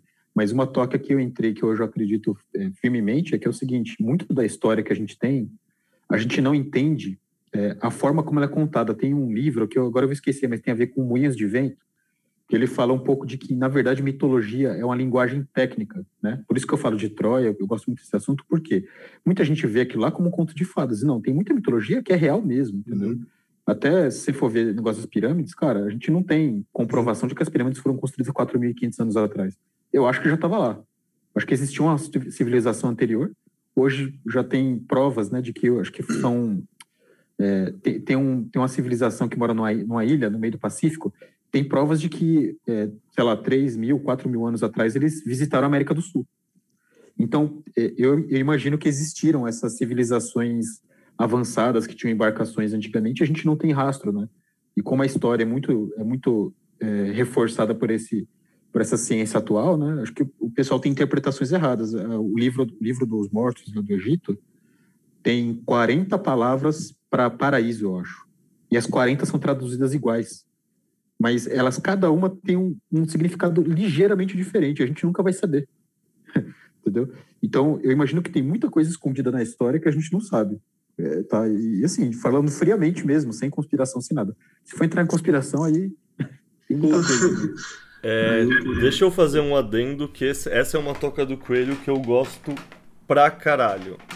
Que é um tema que chama é, Younger Dryers Hypothesis. É a hipótese de impacto no Younger Dryers, que é uma época que rolou há, 12.800 anos atrás. E recentemente estão começando a encontrar indícios de cratera de meteoro e coisa assim, e antes só existia especulações. E a ideia é que sim existia uma civilização navegadora no ponto assim, talvez que nem os helenos estavam, uma coisa assim, e que essa civilização provavelmente passou por um, um impacto, e esse impacto, por exemplo, se caísse um meteoro hoje em dia na Terra que não acabasse com 100% da vida, mas fosse grande pra cacete, quem ia sobreviver? Não seria a gente, seria os Yanomami, seriam os Malawi, seria o povo caçador-coletor, seria o povo que está menos civilizado e que sabe viver mais na natureza.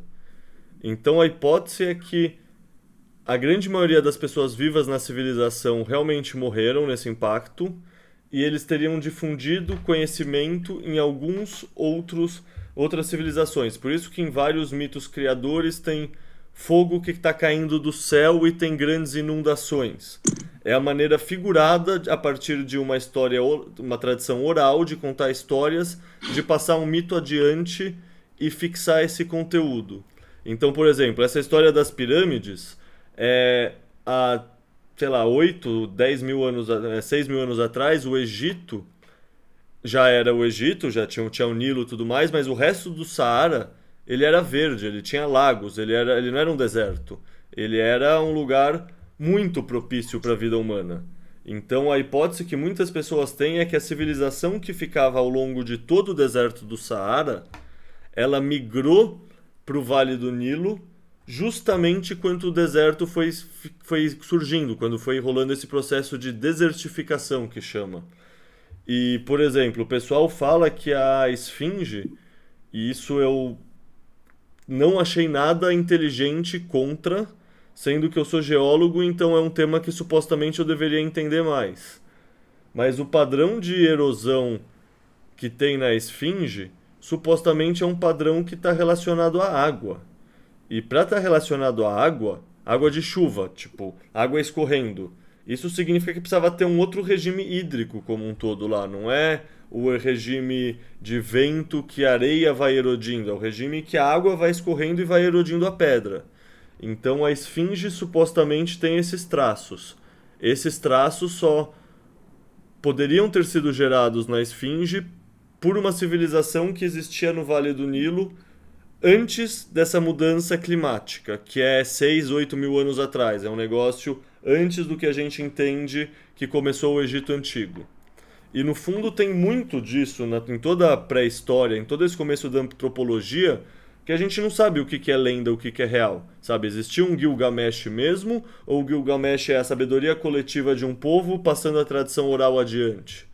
O dilúvio existiu mesmo, e pode ter existido de maneiras diferentes em várias sociedades, que eram todas meio costeiras, e se cai um meteoro, é, pode ter tsunamis, e mesmo não tendo tsunami, dizem que o meteoro caiu na Groenlândia. Então caiu em camada de calota polar, então pode sim ter tido inundações muito rápidas. Enfim. Troia, né? Troia. Troia pode ser isso. Mas Troia, que eu saiba, tem terremoto também associado. Eu não sei se o terremoto tá nessa fronteira.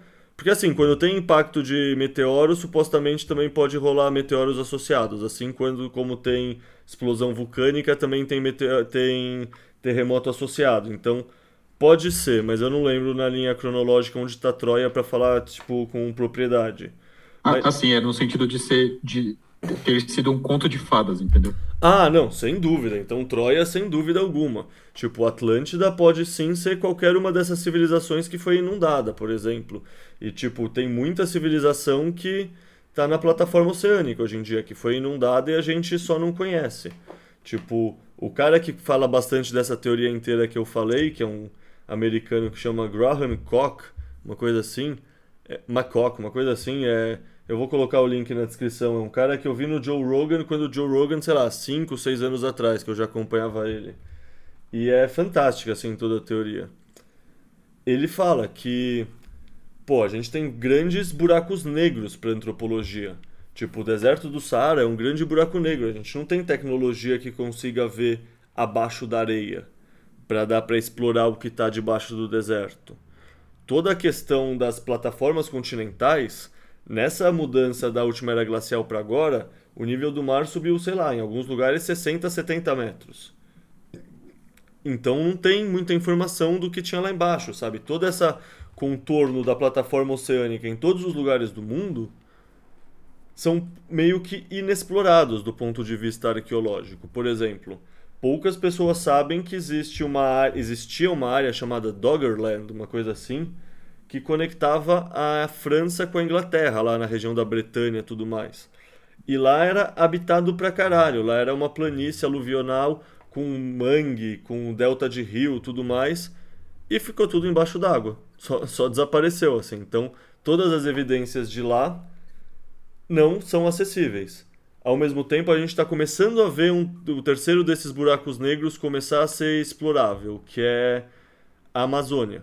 Amazônia e toda a Mata Atlântica, assim. Toda a Mata Atlântica não, toda a Mata tropical, toda, sei lá, floresta em Belize, na Nicarágua também conta, sabe? Floresta no México também. É toda essa parte que está tão coberta de vegetação que a gente meio que não sabia que, puta, na verdade isso não é, não é uma montanha, é tipo um bando de árvore que cresceu em cima da pirâmide, depois fez terra, daí cresceu grama, daí cresceu mais árvore, cresceu por cima. Hoje em dia a gente consegue usar uma tecnologia que chama, em português, LIDAR, é LIDAR a sigla, né? Que é basicamente você escaneia com satélite e você, ou com drone, sei lá está o estado da arte da tecnologia, um tema que nunca me interessou muito, na verdade, quando eu estudei dentro da geologia, porque não estava estudando pirâmide e coisa antiga, né? Estava estudando pedra, então é bem mais chato, na real. Mas Tipo, estamos começando a conseguir mapear várias coisas ao longo do delta do Rio Amazonas inteiro, várias coisas dentro do Amazônias, várias coisas nas civilizações do México e tudo mais que não eram conhecidas. E não eram conhecidas porque a floresta cresceu. Então, isso que você está falando da história ser incompleta, a história é incompleta pra caralho. Pra caralho, assim. É, uma grande, é tipo um quebra-cabeça que a maioria das peças a gente não tem. Tipo, pré-história significa antes da história, quando a gente não escrevia, a gente não tinha palavras, sabe? A gente não registrava palavras, a gente passava só por, pela dimensão oral, que é o que você estava falando dos mitos, né? A gente contava a história porque a gente não sabia escrever em palavras. E a grande maioria das sociedades, tipo, beleza, a escrita foi inventada a partir de tal época, mas a grande maioria das sociedades aprendeu a escrever muito depois. E eles associam isso com inteligência, sendo que se você olha, por exemplo, os templos hindus, não sei se vocês já chegaram a olhar com atenção algum vídeo daqueles templos hindus é, bem antigos, é uma arquitetura extremamente avançada, extremamente avançada que para replicar hoje assim, custaria muito dinheiro. É, tem algumas estátuas que descrevem é, cirurgias avançadas de retirada de bile, etc. Por exemplo, tem uma que é um demônio, né? Que essa é famosa, que tem um buraquinho na barriga, que é o caminho para tirar bile, né? Quando o cara tá com tá bebum, né? Então assim, ele descreve uma cirurgia. Então assim, tem muitos mitos que são linguagens técnicas, mas por a gente não saber interpretar, né? É, a gente a, a, a, insinua que aquilo é, é, religioso, diminuindo, né? Diminuindo essa questão da dimensão da religiosidade. Então você diminui, falando, não, isso aí era religião, tal, templo de não sei o quê. E, e, e, aí o pessoal é, tira uma conclusão precipitada, né? Sendo que tem muita coisa muito avançada. Uma coisa que eu sempre me pergunto era que livros que tinham na biblioteca de Alexandria. Você entende? Sem Quantos, dúvida, quanto, eu quanta me sabedoria a mesma coisa, imagina, sem dúvida. Quanto de pergaminho e de sabedoria, sem dúvida.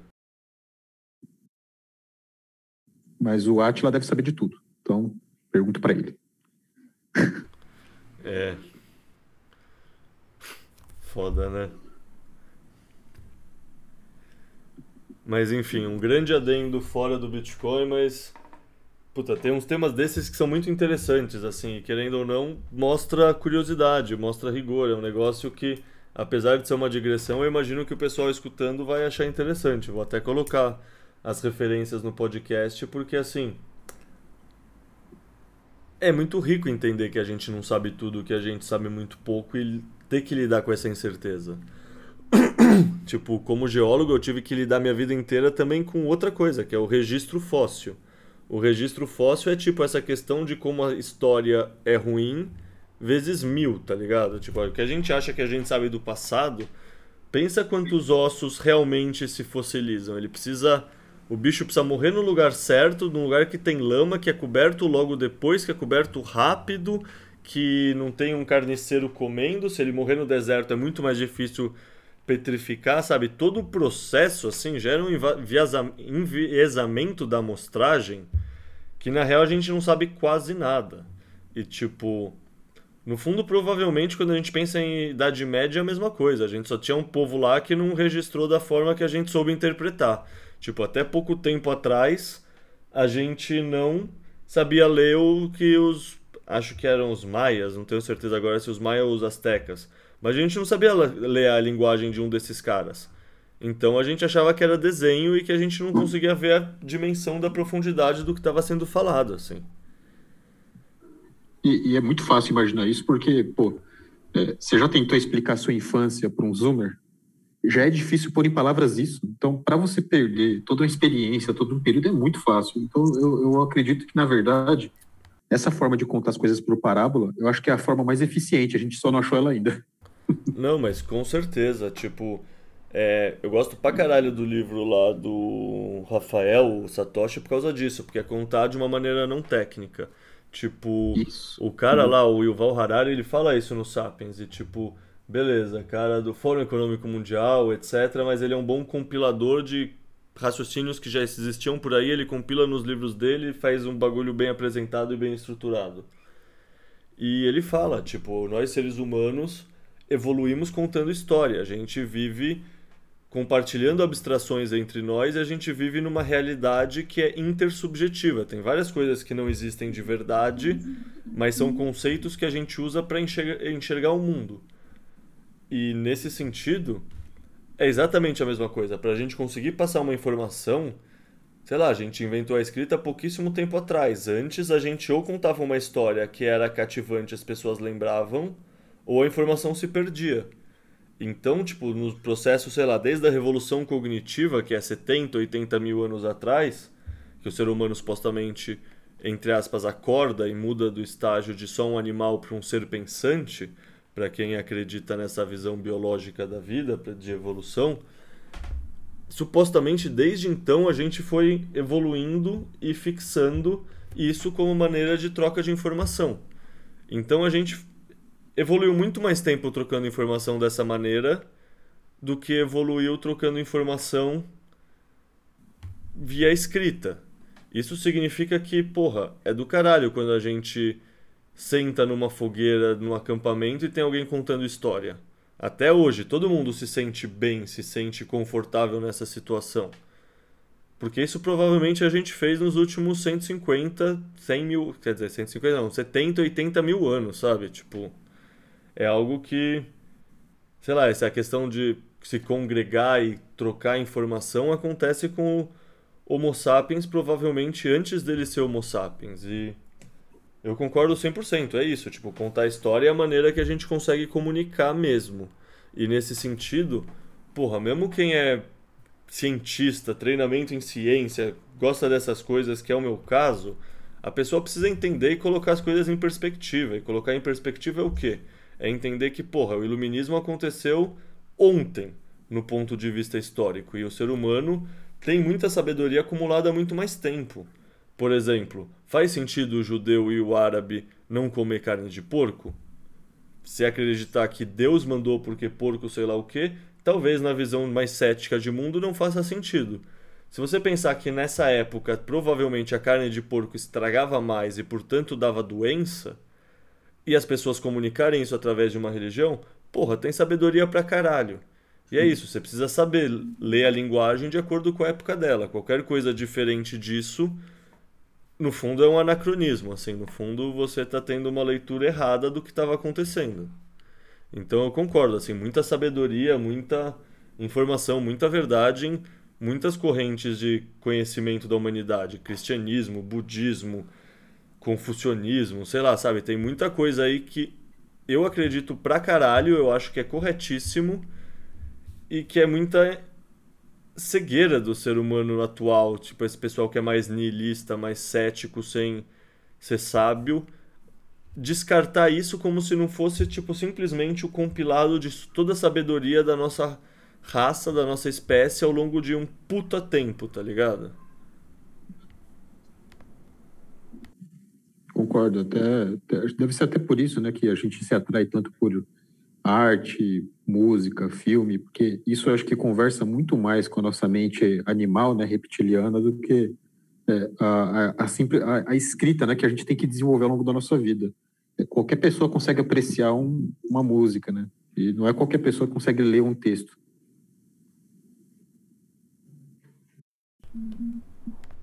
Provavelmente a maioria não consiga, na verdade, né? Conseguir se emocionar com uma música, você desenvolveu uma sensibilidade. Querendo ou não, muitas pessoas, que é o que a gente estava falando, se elas são tão massa, elas também são mais desinteressadas. Elas. Não sei, no fundo tem um conceito da filosofia que é o mesmo conceito que o. Acho que foi o Salva falou aqui do NPC, que é o Non-Player Character, que na filosofia o pessoal chama de zumbi filosófico mas a essência é a mesma. É isso que, sei lá, é o gado, é o bovino, é o ser ruminante que só tá lá, só tá compondo e ele, tipo, não vai estar tá ligado. Ele nem vai tentar tá ligado. Ele tá feliz do jeito dele, me dá meu pedaço de pasto e tá tudo certo. E é foda, mas tem muito dessas pessoas por aí mesmo. Sim, eu, eu me recolho na minha insignificância e tento entender o que que tudo isso quis dizer. Eu, eu não imagino que eu sou mais inteligente que ninguém, a não ser que o papo seja Bitcoin. E aí eu sei que eu tô certo. É que nem na inteligência, aí é prova de trabalho, né? Não é. Eu não acho que eu sou mais inteligente que o Elon Musk. Mas graças ao Elon Musk eu consegui ver que mesmo pessoas muito inteligentes, sem prova de trabalho, erram coisas básicas porque eles não estudaram. Tipo, no fundo, foi muito bom existir o Elon Musk, que ele é reconhecidamente muito mais inteligente que eu, que deu para ver isso. Tipo, não, cara, se você fez seu prova de trabalho, não existe síndrome de impostor. Só tem síndrome de impostor que não tá fazendo prova de trabalho de verdade, tá ligado? Tipo.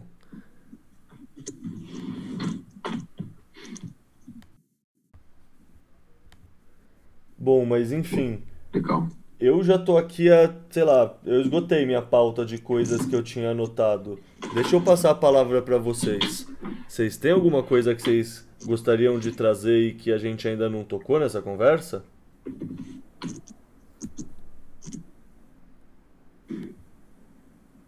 Não, tô quietinho aqui, mas tô só aprendendo. Sigo, sigo nisso aí também, achando até que tava no podcast aqui, não tava participando. Não, cara, se sintam em casa, se solta, é pra fazer pergunta. Só que essa parte de história antiga eu, eu acho do caralho, eu tenho um interesse por isso. É, tipo, o meu lado nerd não existe só pro Bitcoin, ele existe para algumas coisas e pro Bitcoin, assim. Mas imagina, tipo, sintam-se à vontade de fazer pergunta, de puxar algum outro tema de Bitcoin, qualquer coisa aí, pessoal. É a casa de vocês.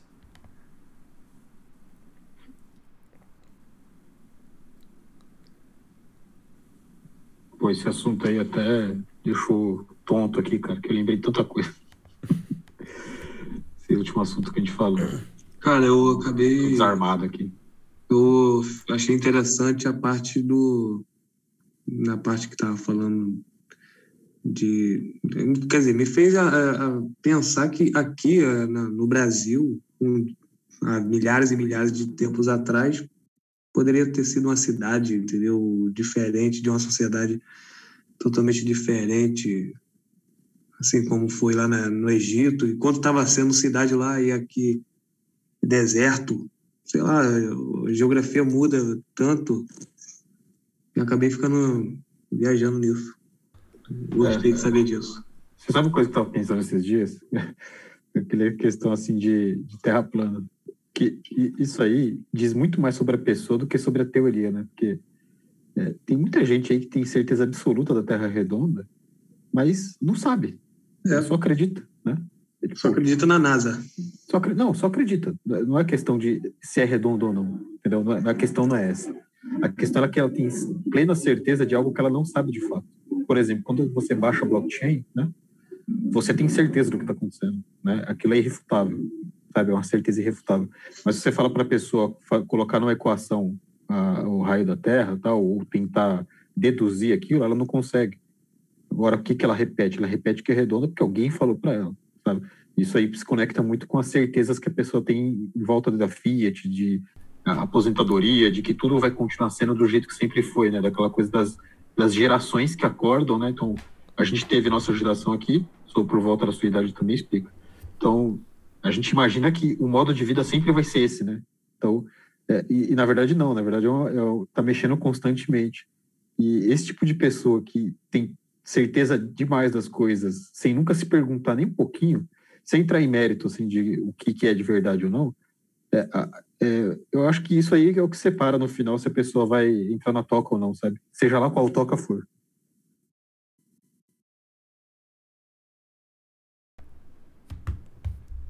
É, no fundo esse filtro de curiosidade é muito grande, né? É um bagulho que eu também não canso de refletir, assim, de pensar. É questão do, do inconformismo, né? pessoa ser questionadora e tá inconformada com algo. É, exato. Eu, eu estudei isso, eu sei por que, que é redondo. Eu sei disso, entendeu? Mas muita gente que fala isso para mim que sabe, não sabe. Entendeu? Sim, tipo, sem dúvida, cara. É isso. Eu, a pessoa, sei. ela aprendeu a responder que sim, ela viu os mapas, ela acreditou, mas ela não. Tá ok, me explica, de verdade. Por que é redonda? A pessoa não sabe explicar.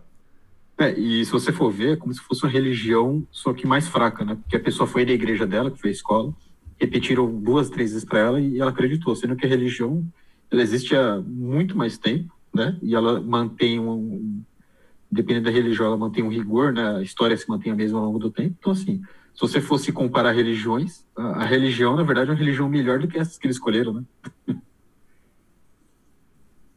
No caso, é igual a que a gente está assistindo, né? Religião ciência, né? Se a ciência diz, indiscutível. Ah, cara, isso me irrita muito. O cara pega lá o, o aquecimento, né, o, mudança climática, o cara pega um período de 1700 até agora e quer representar alguma coisa, entendeu? Tipo, isso não é suficiente para representar uma, uma série temporal. O cara tem que estudar o quanto que de tempo ela precisa de representar. O cara não sabe se é de 1700 até aqui. O cara traça uma reta e fala, tá esquentando. Entendeu? Pô, estica essa reta. é que tem muito mesmo dessa história de eu aprendi dessa maneira e ela é mais simples de aceitar. Tipo, sei lá, por exemplo, você citou aquecimento global, é, mudanças climáticas, né? Teve rebranding aí. Mas eu sinceramente não sei dar uma opinião. Eu nunca parei para estudar fundo, assim, eu tipo, o que eu penso é que não importa se está acontecendo ou não, está acontecendo por causa do homem ou não. Qualquer coisa que o homem queira fazer a respeito disso, a gente tem que tacar mais energia no problema. Então a gente tem que produzir mais energia e não menos energia. Tipo, isso é uma verdade pro ser humano desde sempre. Mas, tipo, eu na geologia aprendi e cresci sempre vendo essa questão de quase como se fosse uma certeza, assim, sabe? Tipo, geologia se aprende a ver no tempo geológico, então você entende que, tá, tá tendo essa mudança, mas calma lá, a Terra teve várias outras e, tipo, a Terra já ficou inteira congelada uma vez, tipo, duas vezes ela inteira 100% congelada, a Terra já não teve nenhum gelo em nenhum lugar dela, então, tipo, você aprende a reconsiderar. Tipo, entender, e colocar as coisas num certo senso de escala e de perspectiva.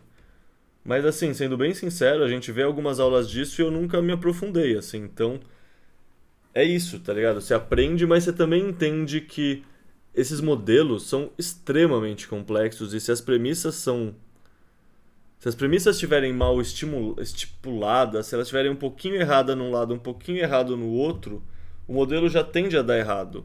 Então, eu não sei o quanto eu acredito realmente na capacidade de longo prazo preditiva desses modelos.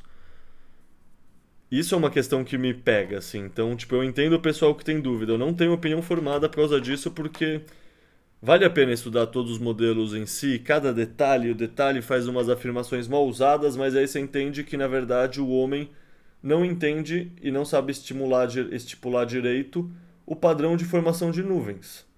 E sem o padrão de formação de nuvens, toda incidência solar muda.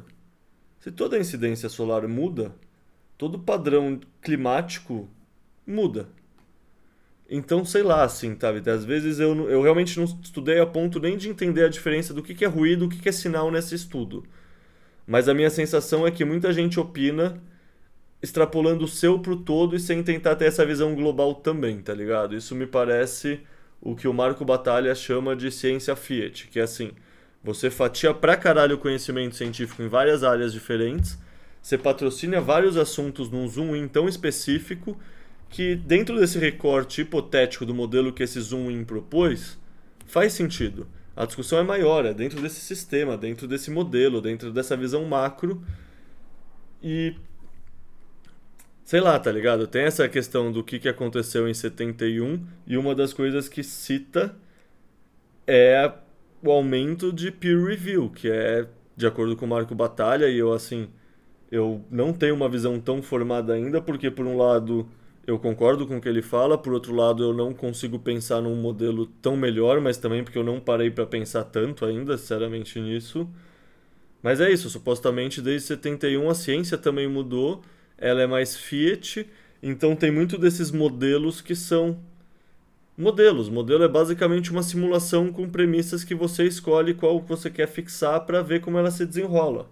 Ela não necessariamente representa a realidade. Não, é, assim, eu, eu, eu, sou do mesmo tipo que você. Eu não tenho opinião formada sobre essas coisas, mas assim, você vê como é difícil você ter certeza de alguma coisa? Então, assim, é por isso que eu valorizo também o Bitcoin, porque é uma das poucas coisas que você tem certeza, né? Sem dúvida, nossa. Sem não dúvida. dá pra ter certeza de nada, cara. O Bitcoin te torna humilde, né? Sendo bem sincero, a coisa que eu tenho mais medo no Bitcoin é justamente essa incapacidade minha de achar defeito nele.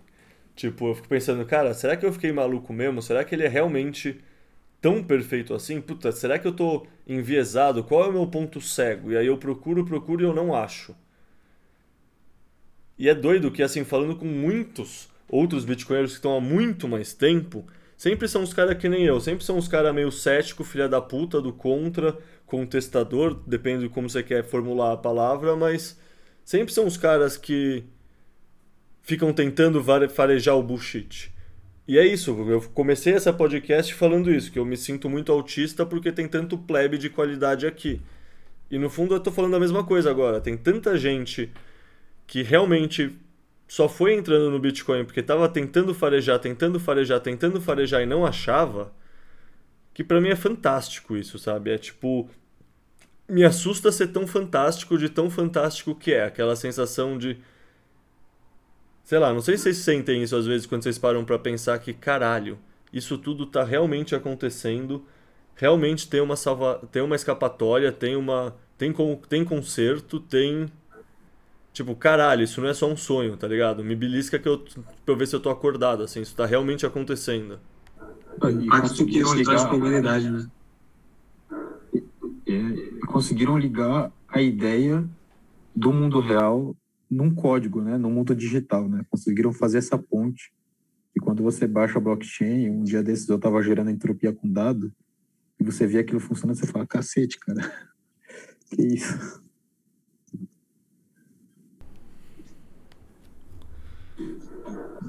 Eu acho que isso aí também é, fortalece, faz as pessoas ficarem tão, tão apaixonadas, digamos assim, pelo Bitcoin, né? Porque você vai testando ele, vai jogando várias pedras e vê que ele não cai de jeito nenhum. Você vê que não tem argumentos que que faz faz ele ele dar errado.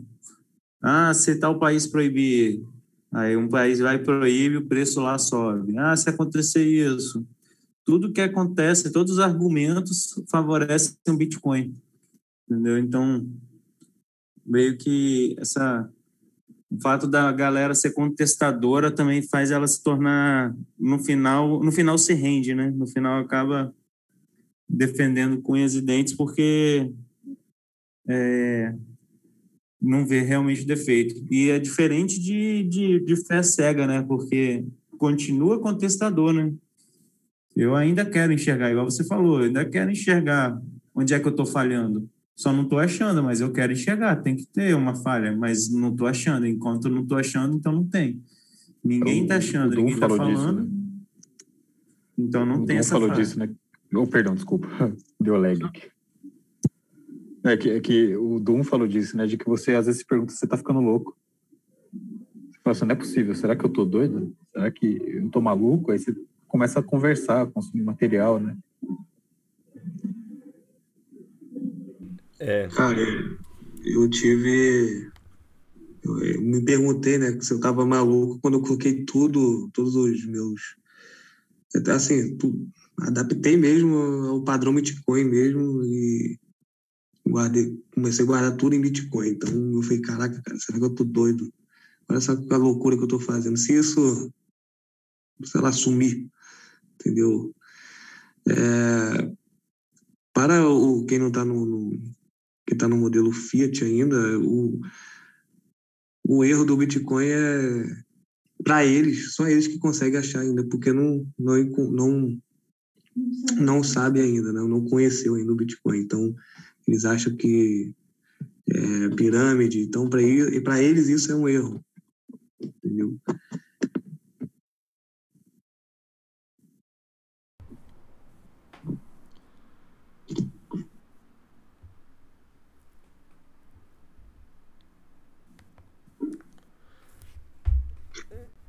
É, senhores, algum tema mais que queremos abordar ou já estamos satisfeitos depois de três horas? Estou mais que satisfeito. Pô, passou três horas. Pois é, passou voando. Top demais. Bom, Conversa rica, velho. Caramba. Valeu a pena pra caramba conhecer vocês aí. Top demais, top demais. É, deixa eu falar então para vocês fazerem justamente isso que você já fez, Fábio. Faz considerações finais, se quiser mandar o beijo para mãe, para o pai, para Xuxa, se quiser falar alguma última coisa sobre Bitcoin, assim, palco é todo de vocês. Agradecer aí o convite para poder participar aqui desse podcast. Falar pessoal aí se inscrever, curtir, divulgar, porque esse tipo de conteúdo tem que chegar na, nas pessoas boas, né, na maioria das pessoas possíveis, porque o, o tipo ruim de conteúdo vai chegar, então que esse também chegue pelo menos para a pessoa poder decidir. E pô, uma honra mesmo ter conhecido vocês aí, cara, e a conversa produtiva demais, produtiva demais. Gostei bastante. E melhor estratégia do Bitcoin, né? Vamos sempre seguindo aí, comprar e segurar.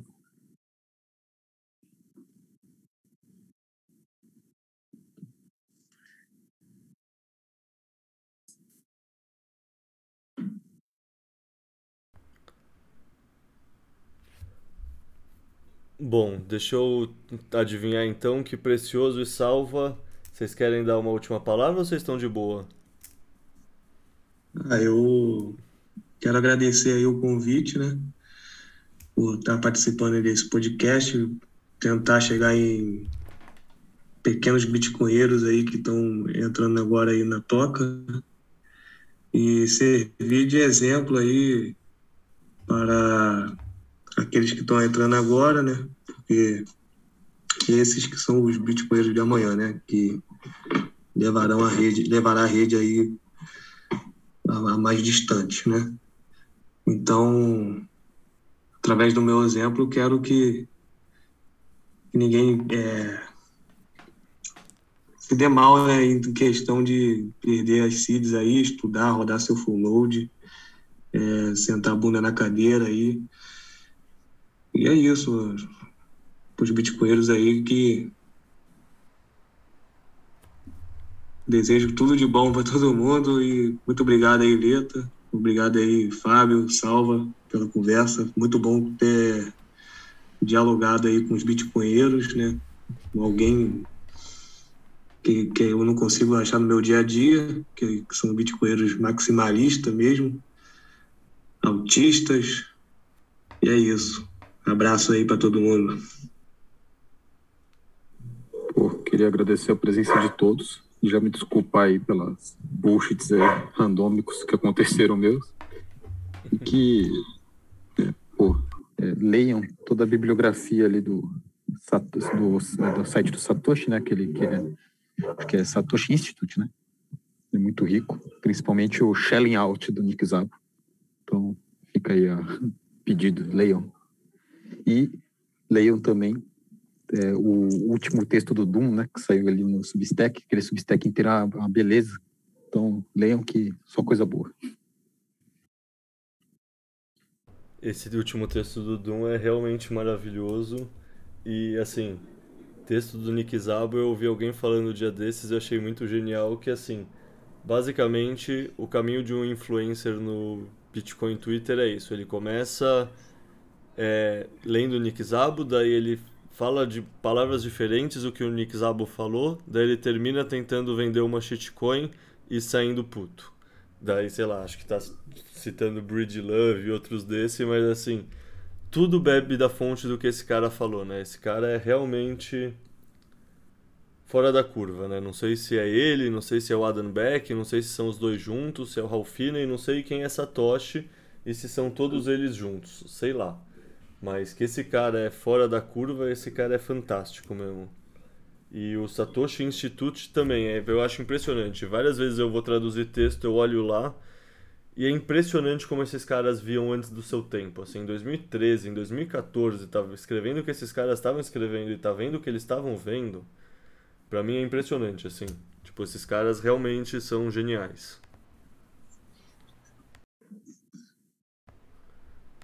Bom, é isso, galera, então. Deixar um abraço pro Fábio, pro Precioso e pro Salva. E um abraço para quem tá escutando e até. Bom, sei lá se vocês estão escutando isso quinta ou sexta, mas se estiverem hoje, sexta-feira, ou sexta-feira, não hoje, será que já estão ouvindo, mas sexta-feira, seis da tarde, gravação com João. live, aliás, com João Grilo sobre o que aconteceu na última semana. E fora isso, como ainda está nessa semana, avisar que a gente lá no Explica Bitcoin está postando vídeos de todos os. De todas não, mas das palestras que a gente conseguiu acompanhar e fazer um resumo, justamente para trazer para o português e trazer para o plebe o que está acontecendo na conferência no dia a dia. Então, valeu galera, aquele abraço.